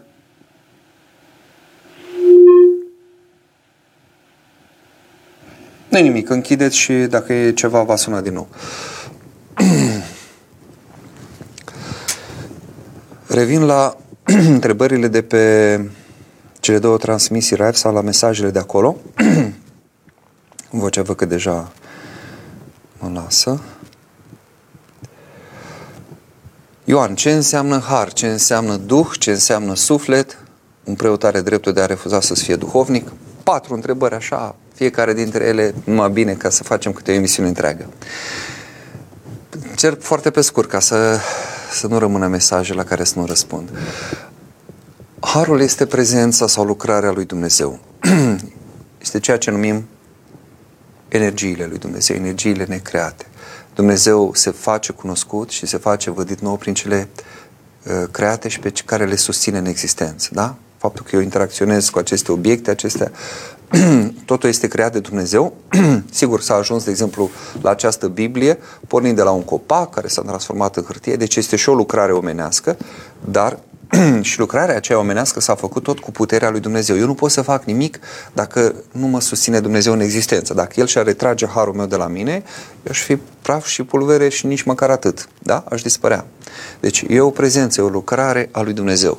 Și noi când zicem Asta la modul general. Când zicem însă har în mod special, ne referim la această prezență deosebită la omul care face pocăință, care se smerește, care caută să se apropie de Dumnezeu și acolo vedem harul în sensul uh, special al cuvântului, acesta sfințitor, întăritor, vindecător.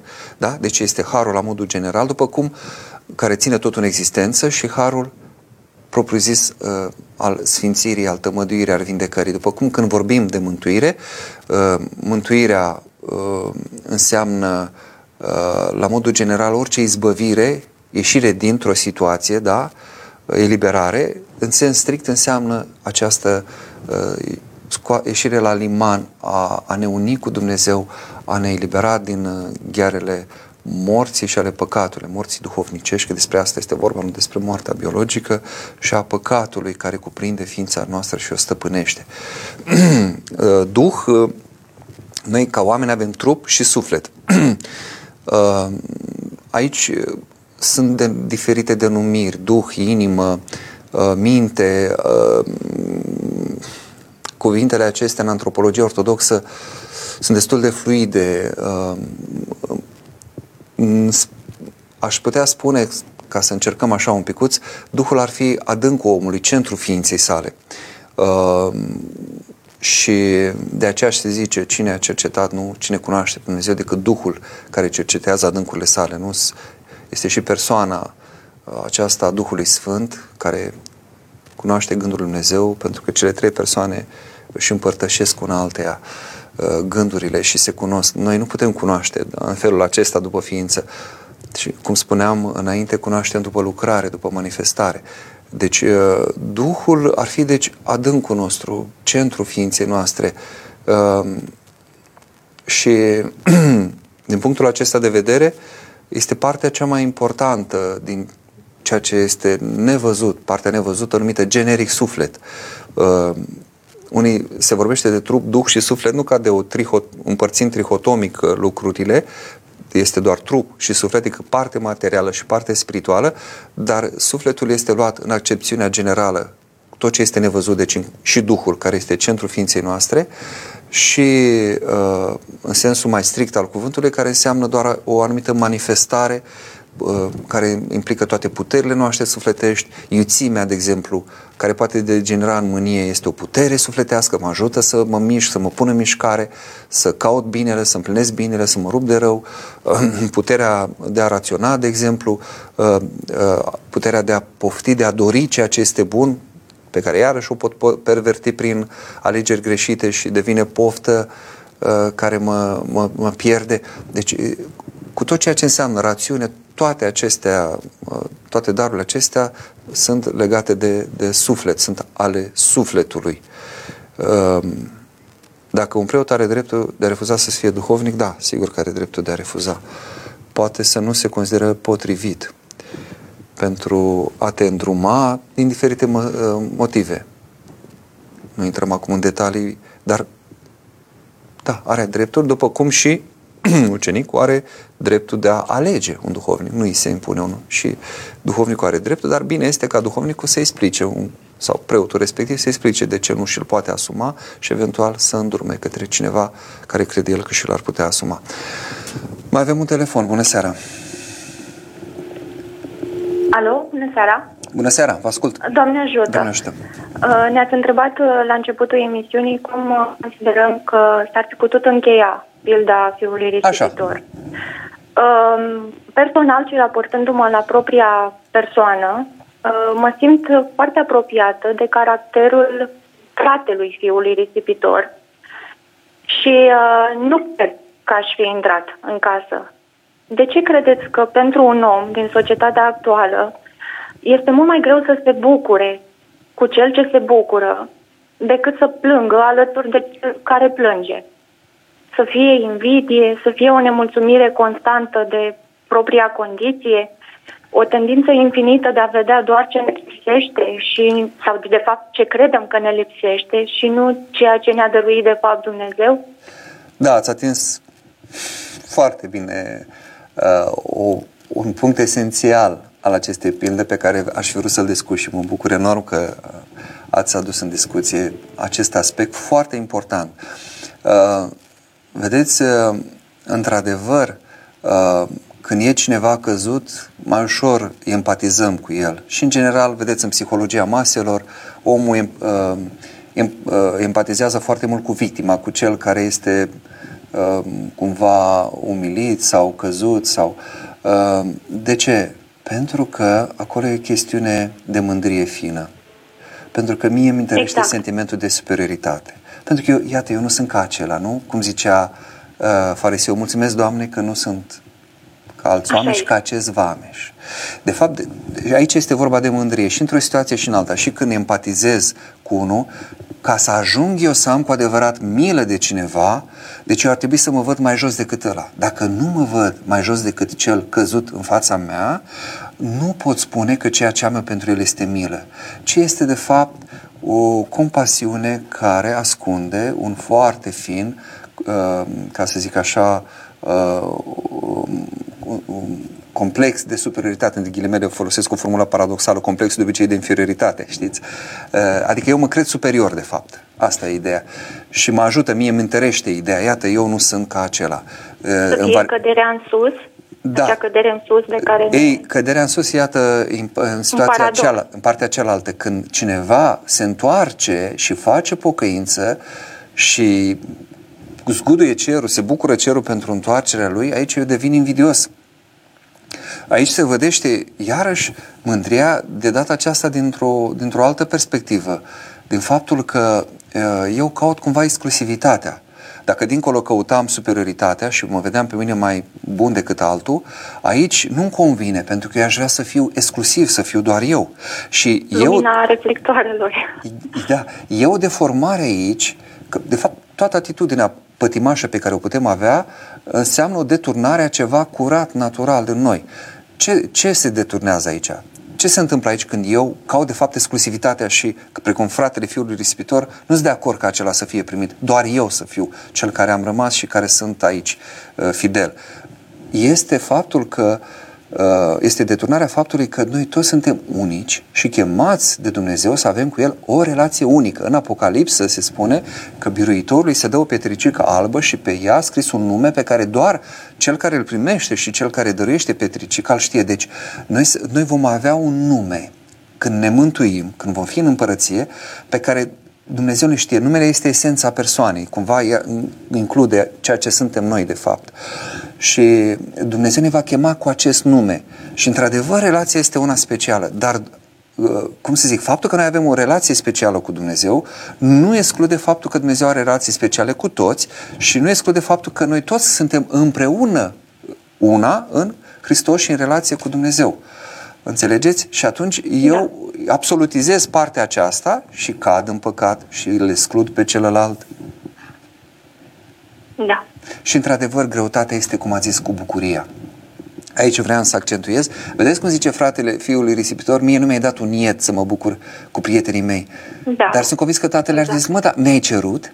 Ai vrut să te bucuri și nu ți-am dat? Îți dădeam o turmă întreagă. Ești al meu, cum să nu te lasă să te bucuri? Dar vezi, fratele fiului risipitor a cultivat virtutea, a, a împlinit ceea ce credea el că trebuie împlinit, dar n-a căutat bucuria, adică n-a făcut cu inimă veselă. N-a făcut căutând să se bucure de uh, faptul că este cu tatăl, de faptul că are pe mână această lucrare și că i s-au încredințat, că avea și el acolo cu siguranță anumite atribuții în gospodărie. El n-a putut, n-a știut să se bucure, n-a învățat să se bucure. Și asta este ispita finală, cu adevărat. Și noi toți trecem, și cu asta închei, de la uh, statutul de fiu risipitor, prin care toți, la care toți ajungem, nu există, sigur, for, forme diferite, normal, nu toți precum acesta exact ca în pildă, de la statutul de fiu risipitor ajungem la punctul în care suntem fratele fiului risipitor. Pentru că imediat ce ne întoarcem și cum ne întoarcem, uh, ne, ne lovim de ispita aceasta. Indiferent cât am păcătuit, când e să vină celălalt, în mine se întâmplă ceva. Parcă, dar de ce să vină și celălalt? Dar de ce? Deși eu însumi poate am fost mai rău decât el și eu am fost primit cu dragoste. Dar mă uit nu știu cum la cel care și el vrea să se întoarcă și el e primit cu dragoste. Și uh, trebuie să trecem și prin, uh, prin aceasta. Să învingem ispita fratelui fiului risipitor de a, de, de a ne închide, de ispita aceasta de a ne închide în noi și în exclusivitatea pe care noi o vedem în relație cu Dumnezeu. Vă mulțumesc, mulțumesc tare eu din suflet. Doamne ajută foarte și bună, numai bine, foarte vă bună intervenție. Mulțumesc. Doamne ajută. 30 de minute sunt anunțat că mai avem, ceea ce înseamnă că va trebui să răspund cât de repede se poate, pentru că sunt multe mesaje. Rodica, fica mea a ales o, via- o cale greșită în viață. După o discuție foarte serioasă a plecat, este păcat să mai plec genunchi pentru rugăciunii? Cum să fie păcat? Niciodată nu este păcat. Plecați și mai mult genunchi la rugăciune și mai mult rugați-vă pentru ea. Nu este pierdută. Deci nu vă raportați la ea ca la o fică pierdută. Așteptați-vă să se întoarcă. Credeți asta. Credeți, cum zice Mântuitorul, când cereți ceva, să credeți că ați și primit. Ca și cum s-a și împlinit lucrul ăsta. Și mai mult să vă rugați pentru dânsă. Simona, Bună seara! Cred că pilda aceasta are finalul deschis pentru că Dumnezeu știe cât de complexe sunt toate trăirile noastre sufletești. Fratele poate alege să rămână în afara evenimentului din familie și să se confrunte cu toate sentimentele declanșate de întoarcerea și primirea făcută fratelui său. Să înțeleagă ce simte și de ce simte așa. Poate, de asemenea, să intre la masă, dar sufletul să fie încărcat și inima închisă, adică să nu simtă imediat acea bucurie dorită de tatăl său. Sau ar putea să înțeleagă dorința tatălui său și să participe cu veselie la masă. În oricare din cele trei situații, foarte bine că le-ați enumerat așa, cred că Tatăl Ceresc ne îngăduie să alegem și niciuna nu e greșită atâta timp cât căutăm să ne înțelegem pe noi înșine și să ne căutăm pacea interioară și exterioară, adică cea din relațiile cu cei din jur. Mi se pare foarte bună intervenția aceasta. De ce? Pentru că, iată, deschideți o perspectivă la care eu nu m-am gândit. Uh, finalul este lăsat deschis pentru că aici este un timp indefinit. Aici este o mișcare pe care Domnul cumva o lasă așa suspendată, tocmai pentru că uh, uh, lucrurile sunt extrem de delicate am putea zice și complexe. Și fratele are nevoie cumva de un, de un traseu care nu e un traseu foarte clar, evident, precum cel al fiului, fratelui său risipitor, acelui care cade. Când cazi din păcat, lucrurile sunt foarte simple. Care e ieșirea? Trebuie să ieși din păcat să te întorci la Dumnezeu. Punct. Dar când ai ajuns la Dumnezeu, care e mișcarea prin care îi cuprins pe toți ceilalți? E, aici e un pic mai complicat. Cum zice Sfântul Apostol Pavel, lărgiți și voi inimile voastre. Dar asta este deja ce mai greu poate fi pus în cuvinte, mai greu poate fi, e ca să zic așa, oarecum taina mântuirii fiecare dintre noi și cumva și taina veacului ceva să vină, pentru că lucrurile se vor lucra și nu rămânem doar la nivelul în care suntem în momentul morții, când ne dăm sufletul este o lucrare și dincolo. Și dacă vreți, în sensul acesta poate fi înțeleasă o anumită uh, evoluție. În teologie se vorbește de epectază, de urcare, din slavă în slavă, de, de o permanentă deschidere. Important este să ne găsească moartea pe o traiectorie, exact cum se lansează un satelit, uh, care să ne plaseze pe orbita cea bună. Poate n-am apucat să facem fapt de pocăință, să ne ducem, dar măcar să fie unghiul bun. Și după aceea lucrează Dumnezeu. Cora, eu merg la o biserică să mă spovedesc și la alta să asist la liturghie.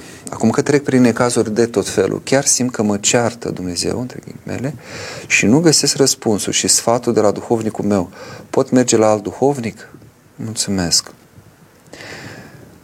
Uh, nu e ceva greșit să mergem undeva ne spovedim și în altă parte participăm la liturghie. Bine este, eu așa recomand, ca acolo unde se poate omul să fie alături de duhovnicul lui și în liturghie. Păi nu cultivăm doar această relație din, din scaunul de spovedanie. E vorba și de o părtășie la rugăciune, de o părtășie, comuniune liturgică. Bine ar fi să fim acolo, dar sunt situații în care nu se poate. Avem, de exemplu, duhovnic nu știu unde, la distanță.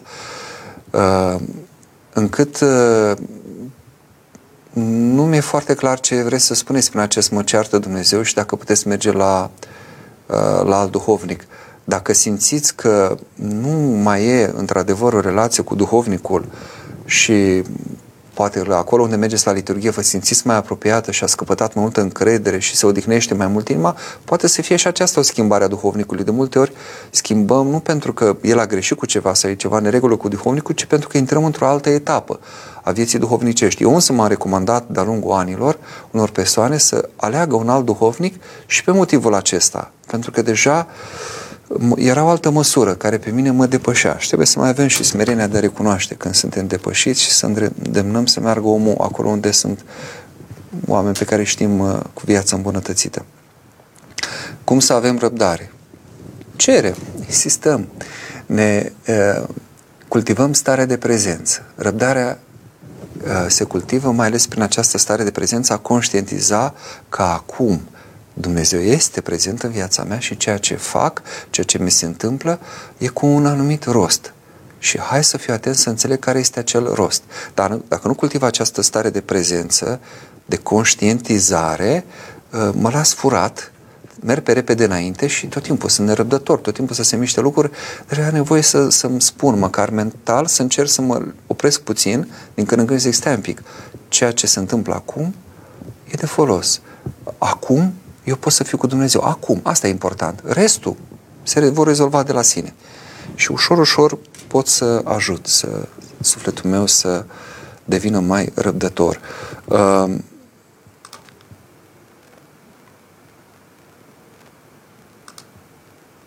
de pe mail, ia să vedem.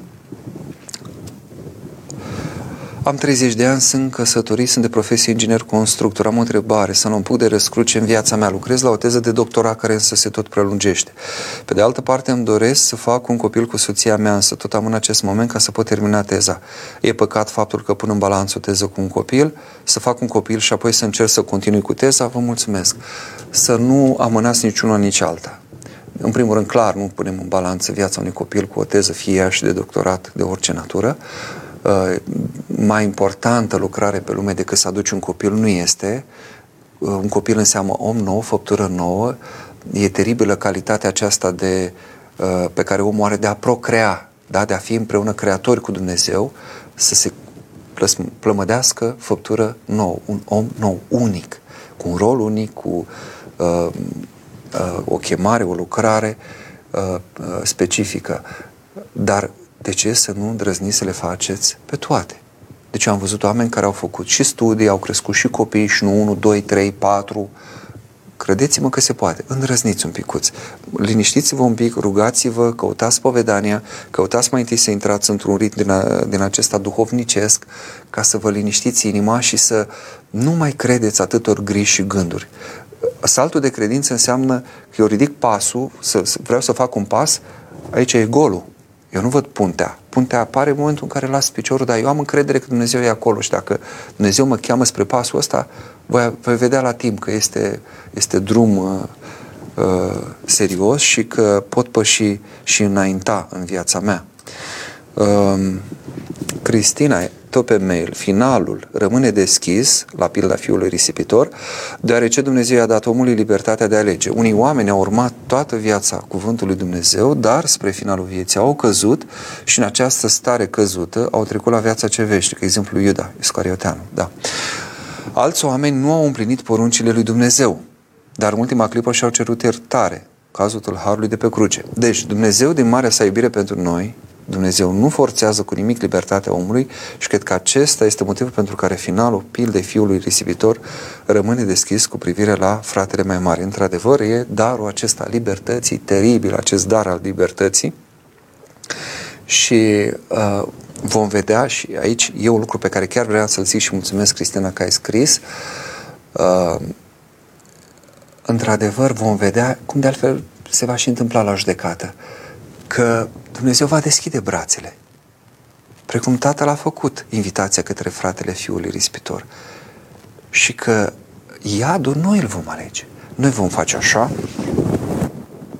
ne împufnăm și nu, nu vreau, refuz. Din diferite motive, nu neapărat pentru că sunt invidios că intră și altul. Sau s-ar putea să fiu, zic și asta. Cu ăsta, să, o veșnicie, să, cu, na, nici nu mă gândesc, deci eu nu l-am suportat nici când era în viață. Cum adică să fiu împreună cu el la veșnicie? Ferească. Deci vom avea astfel de atitudini. Dacă asta cultivăm, asta vom fi atunci. De aia, acum să încercăm să schimbăm ceva? De aia, acum să, să lăsăm inima noastră împietrită, închisă, egoistă, să, să miște ceva acolo. Cum? Prin mijloacele pe care ne le lasă Dumnezeu. Post, rugăciune, ă, fapte bune, milostenie, atâta cât pot, puțin acum, mai mult mâine, să se moaie un pic inima mea. Da, aici este într-adevăr și vom vedea că Tatăl ne invită în casă. Da, de ce e finalul deschis? Tatăl ne invită în casă și ne va invita pe toți, risipitor sau nu. Noi, ce răspuns vom da atunci? Credem noi că vom da răspunsul cel bun? Hai să ne uităm ce răspuns am dat ieri, ce răspuns am dat azi, ce răspuns am... dau acum, în clipa asta. Unde sunt eu? Sunt eu? Dumnezeu mă strigă și acum. Mă invită, hai vino, intră într-o bucuria mea. Da? Eu unde sunt? Cum sunt?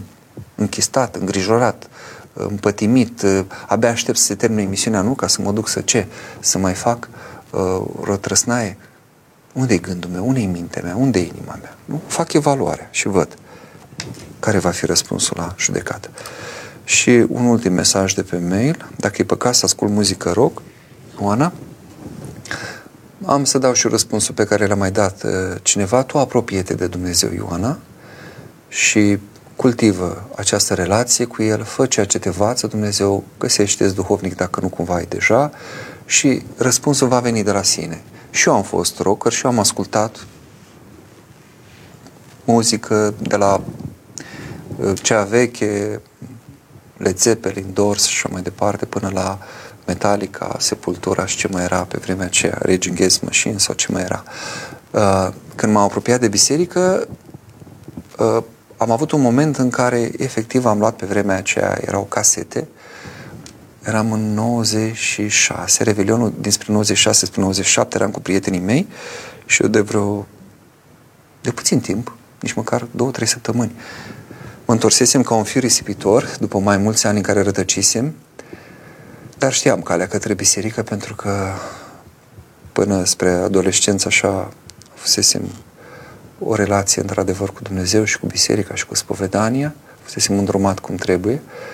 Eram în tinerețe, eram în studenție, deci era momentul acesta și am simțit nevoia atunci să iau toate casetele mele și aveam albume întregi, eram așa, cum să zic, și erau greu de găsit pe vremea aceea.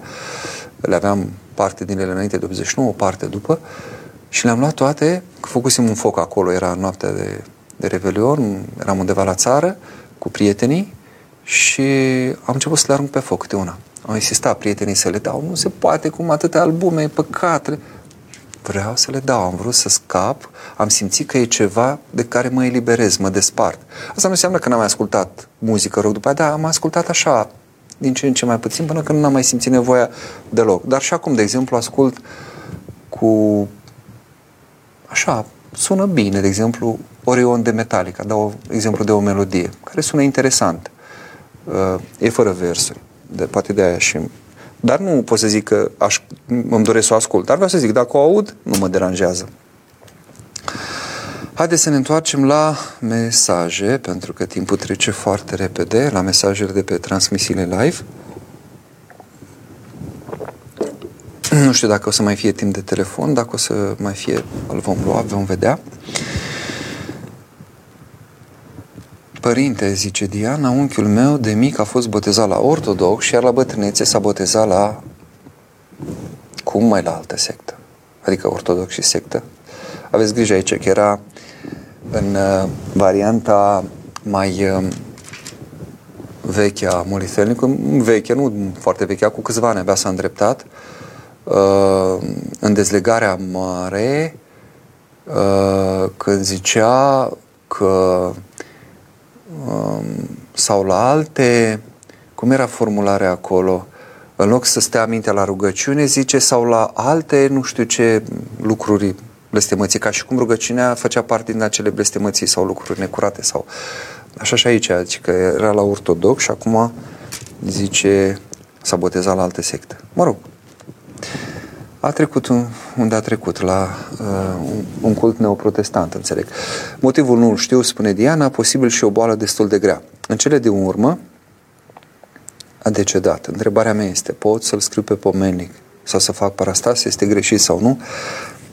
Păi cum să aparastase să-l pune, să zicem, cu Sfinții odihnește și așa, un om care a refuzat uh, pe Dumnezeu și a ales altceva, nu-l veți putea pune. Uh, și este și o pedagogie aici, dincolo de, de adevărul acesta dogmatic, că omul a făcut o alegere și noi o respectăm. Uh, după cum nu puteți spune să fie pomenit la proscomide, să se scoată părticele la Sfânta Liturghie. Dar puneți-l pe pomenic cu precizarea aceasta, uh, paranteză neoprotestant sau ce a fost, ca părintele să știe să-l pomenească nu știu, mila lui Dumnezeu. Ne rugăm așa, la, la modul personal, pentru fiecare, nu trebuie să, să încetăm a ne ruga, mai ales pentru cei care sunt în rătăcire sau care au murit, iată, uh, fără să aibă pocăință, fără să fi cunoscut credința cea adevărată, să fi, sau să fi rămas până la capăt în, în iad, sau să o fi trăit cu adevărat. Poate au murit unii în păcate grele, chiar ortodoxi, că poți să mori ortodox, dar să mori în niște păcate cumplite și atunci ce folos îți este că tu uh, declarativ spui că ești ortodox. Uh, îți este de folos în modul ăsta, că măcar nu te-ai lepădat, nu te-ai depărtat. Da, și iată, mai poți, poți fi pomenit în sensul acesta și la parastase și uh, cu nădejde și la liturghie, da. Dar în rest, nu renunțăm însă la ei, ne rugăm și pentru cei care au murit în felul acesta, Diana. Adriana, părinte, străbunica mea s-a sinucis. E bine să o trec în pomelic? Aceeași situație ca și cu cei care au murit eterodoxi fiind sau au uh, murit în păcate grele. Uh, acum, pentru toți ne rugăm. Și pe sinucigaș îi pomenim, dar iarăși nu îi pomenim la slujbele care se fac la parastase, ne pomenim cu voce tare, nu se pot pune la proscomidie, pentru că e o alegere pe care noi o respectăm. Și oamenii care au rămas în viață, aici este un, un, un efect uh, pedagogic al acestei uh, interdicții, au nevoie să înțeleagă că uh, noi răspundem pentru alegerile noastre. Și iată, putem să nu fim pomeniți. Uh, ne autoexcludem.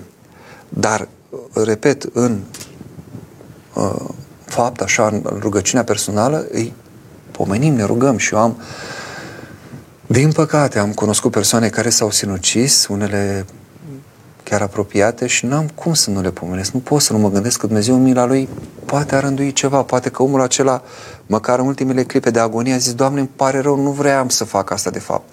Mă căiesc, aș... îmi pare rău că am ales să refuz viața. Sigur, într-o fracțiune de secundă se pot trece, pot trece multe, dar ca atitudine, ca stare, nu în sensul ca enumerare de cuvinte. Și atunci nu știm mila lui și de aceea ne rugăm și pentru ei.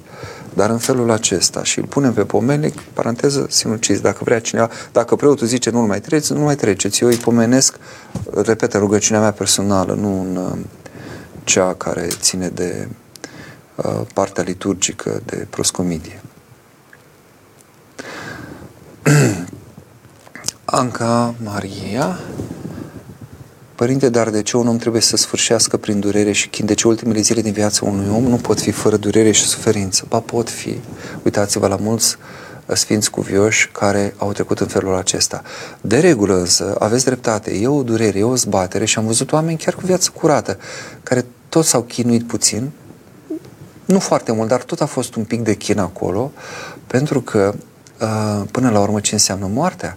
Înseamnă despărțirea biologică a sufletului de trup. Ori această despărțire este o despărțire nefirească, nenaturală. Noi am fost făcuți trup și suflet deodată.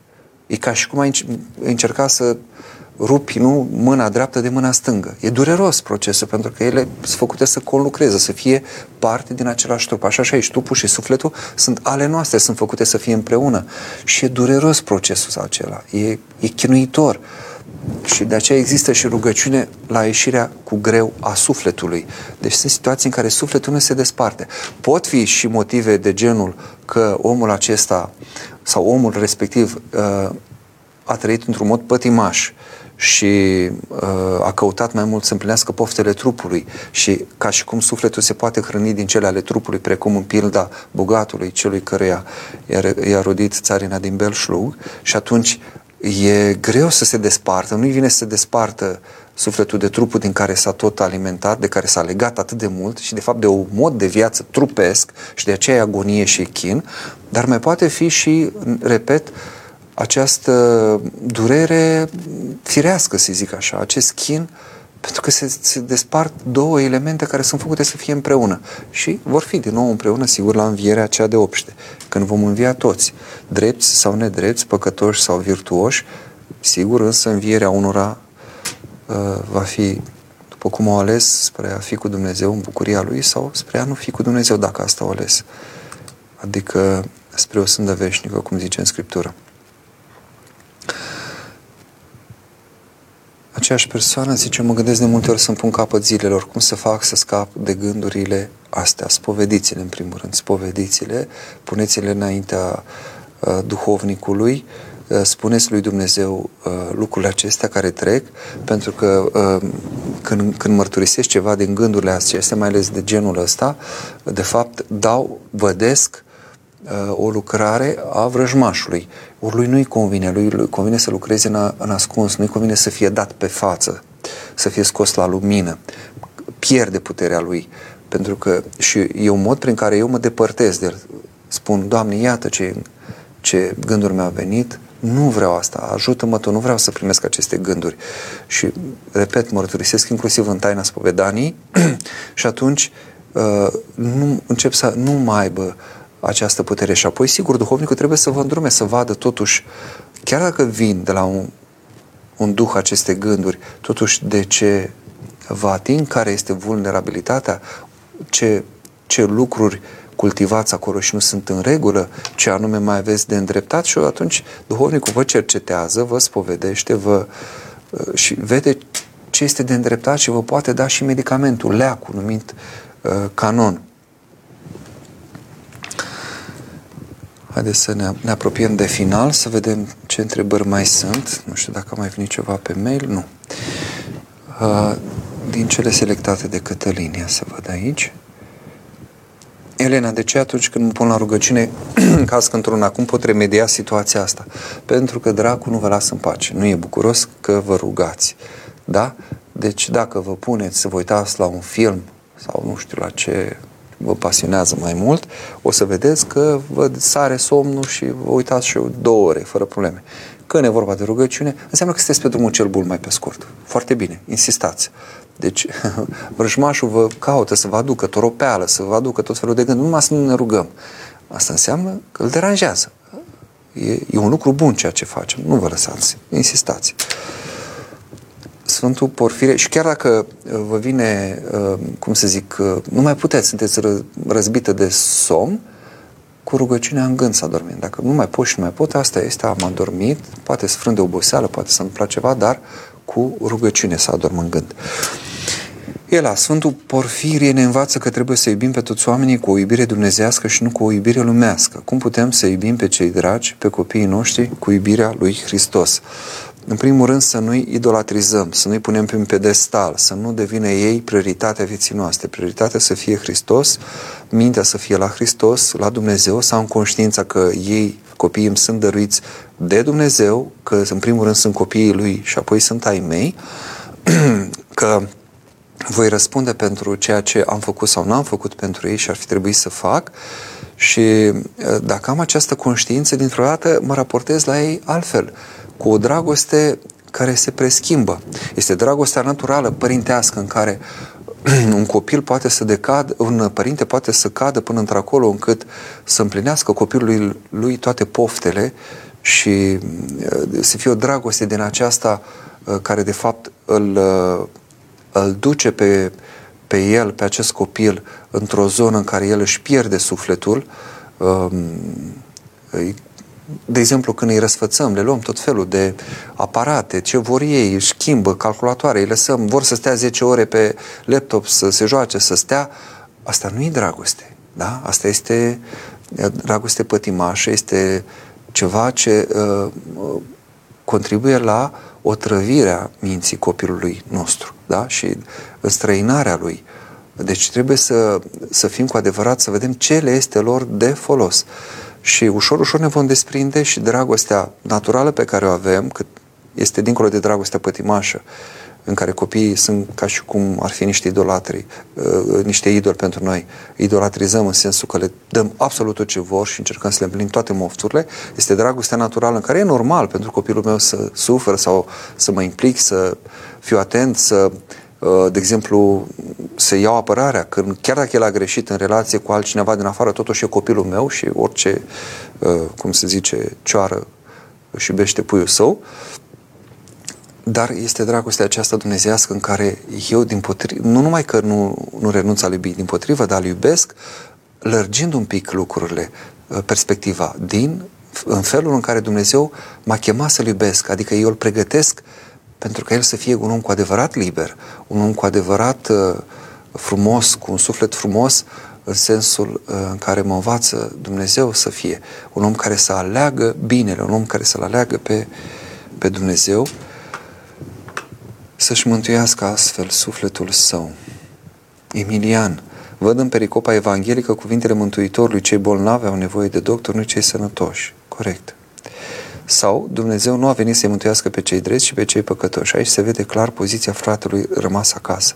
Riscă să-și piardă ușor partea primită de la tatăl. Da, Emilian, așa este, este și uh, gândul acesta uh, găsit în anumite interpretări că fratele ar fi fost îmbufnat ca nu cumva prin faptul că a venit acel fiu acasă, el uh, să trebuiască să dea din averea care uh, i s-ar fi cuvenit doar lui.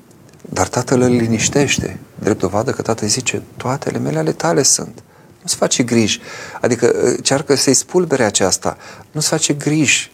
Tu nu vei pierde nimic. Prin faptul că el este reprimit, reintegrat, nu scade, asta nu scade cu nimic poziția ta, nu scade cu nimic darurile tale, ceea ce ai, ceea ce ai făcut tu din potrivă. Ar trebui ca acest lucru să te ajute și pe tine să sporești. În ce? În bucurie, în comuniune. Adică tu să lărgești și mai mult inima ta și atât de folos îți este și ție că s-a întors acasă acest frate al tău risipitor. Mai avem câteva minute. Iar acum poate fi pomenit un prunc ce a trăit 48 de ore. Dacă a apucat să fie botezat, sigur, e ca oricare altă uh, modular al bisericii, da? El poate fi pomenit inclusiv prin scoaterea de părticică la Sfânta Liturghie, dar dacă n-a fost botezat, asta nu înseamnă că nu poate fi pomenit. Sigur că îl putem pomeni, nu e vina lui, nu să avem nădejde că Dumnezeu în mila sa cu siguranță a rânduit ceea ce este bun și de folos și uh, mântuitor pentru acest prunc și pur și simplu îl pomenim, ne rugăm, ne rugăm așa cum ne putem noi ruga, cu nădejde, în primul rând. Cum? Cu nădejde. Laura, părinte, mai sunt două mesaje și încheiem. Părinte, cum poți face față atunci când o persoană dragă a plecat la Domnul? Există moarte, există rai sau iad, așa cum se zice?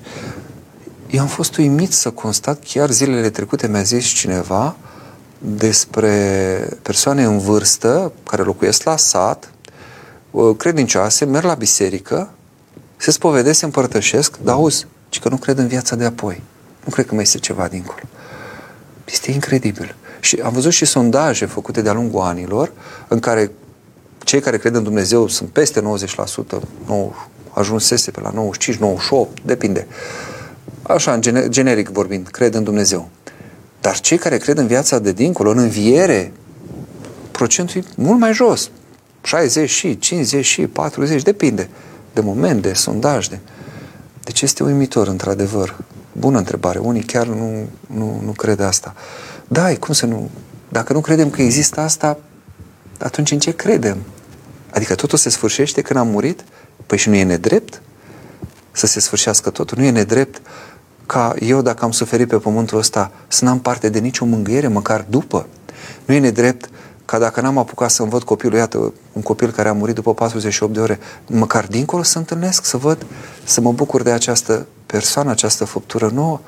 Nu e nedrept ca uh, să se sfârșească la fel toate și pentru un criminal și pentru victimă? Zic și eu. Și ultimul mesaj, Felicia, Durerea, plânsul, eșecurile pe toate planurile vieții și boala m-au însoțit din copilărie și până acum, la 58 de ani. Dar mă găs de Dumnezeu oricum. Știu că trebuie să primesc crucea cu mulțumire. Dar nu reușesc mereu. Mai întreb, de ce, Doamne, până când? Uh, vă sfătuiesc să citiți cartea lui Iov sau să o recitiți dacă ați citit-o și să vă spovediți mai des și o să vedeți nu veți obține un răspuns la întrebarea de ce, Doamne, ci pur și simplu nu veți mai adresa această întrebare. Răspuns la întrebarea de ce, Doamne, nu există, credeți-mă. Dar ce există? O cale prin care, și v-am dat două repere, uh, putem să ajungem să nu mai fim frământați de această întrebare, să nu ne mai preocupe. Mulțumesc tuturor, seară binecuvântată, Doamne ajută!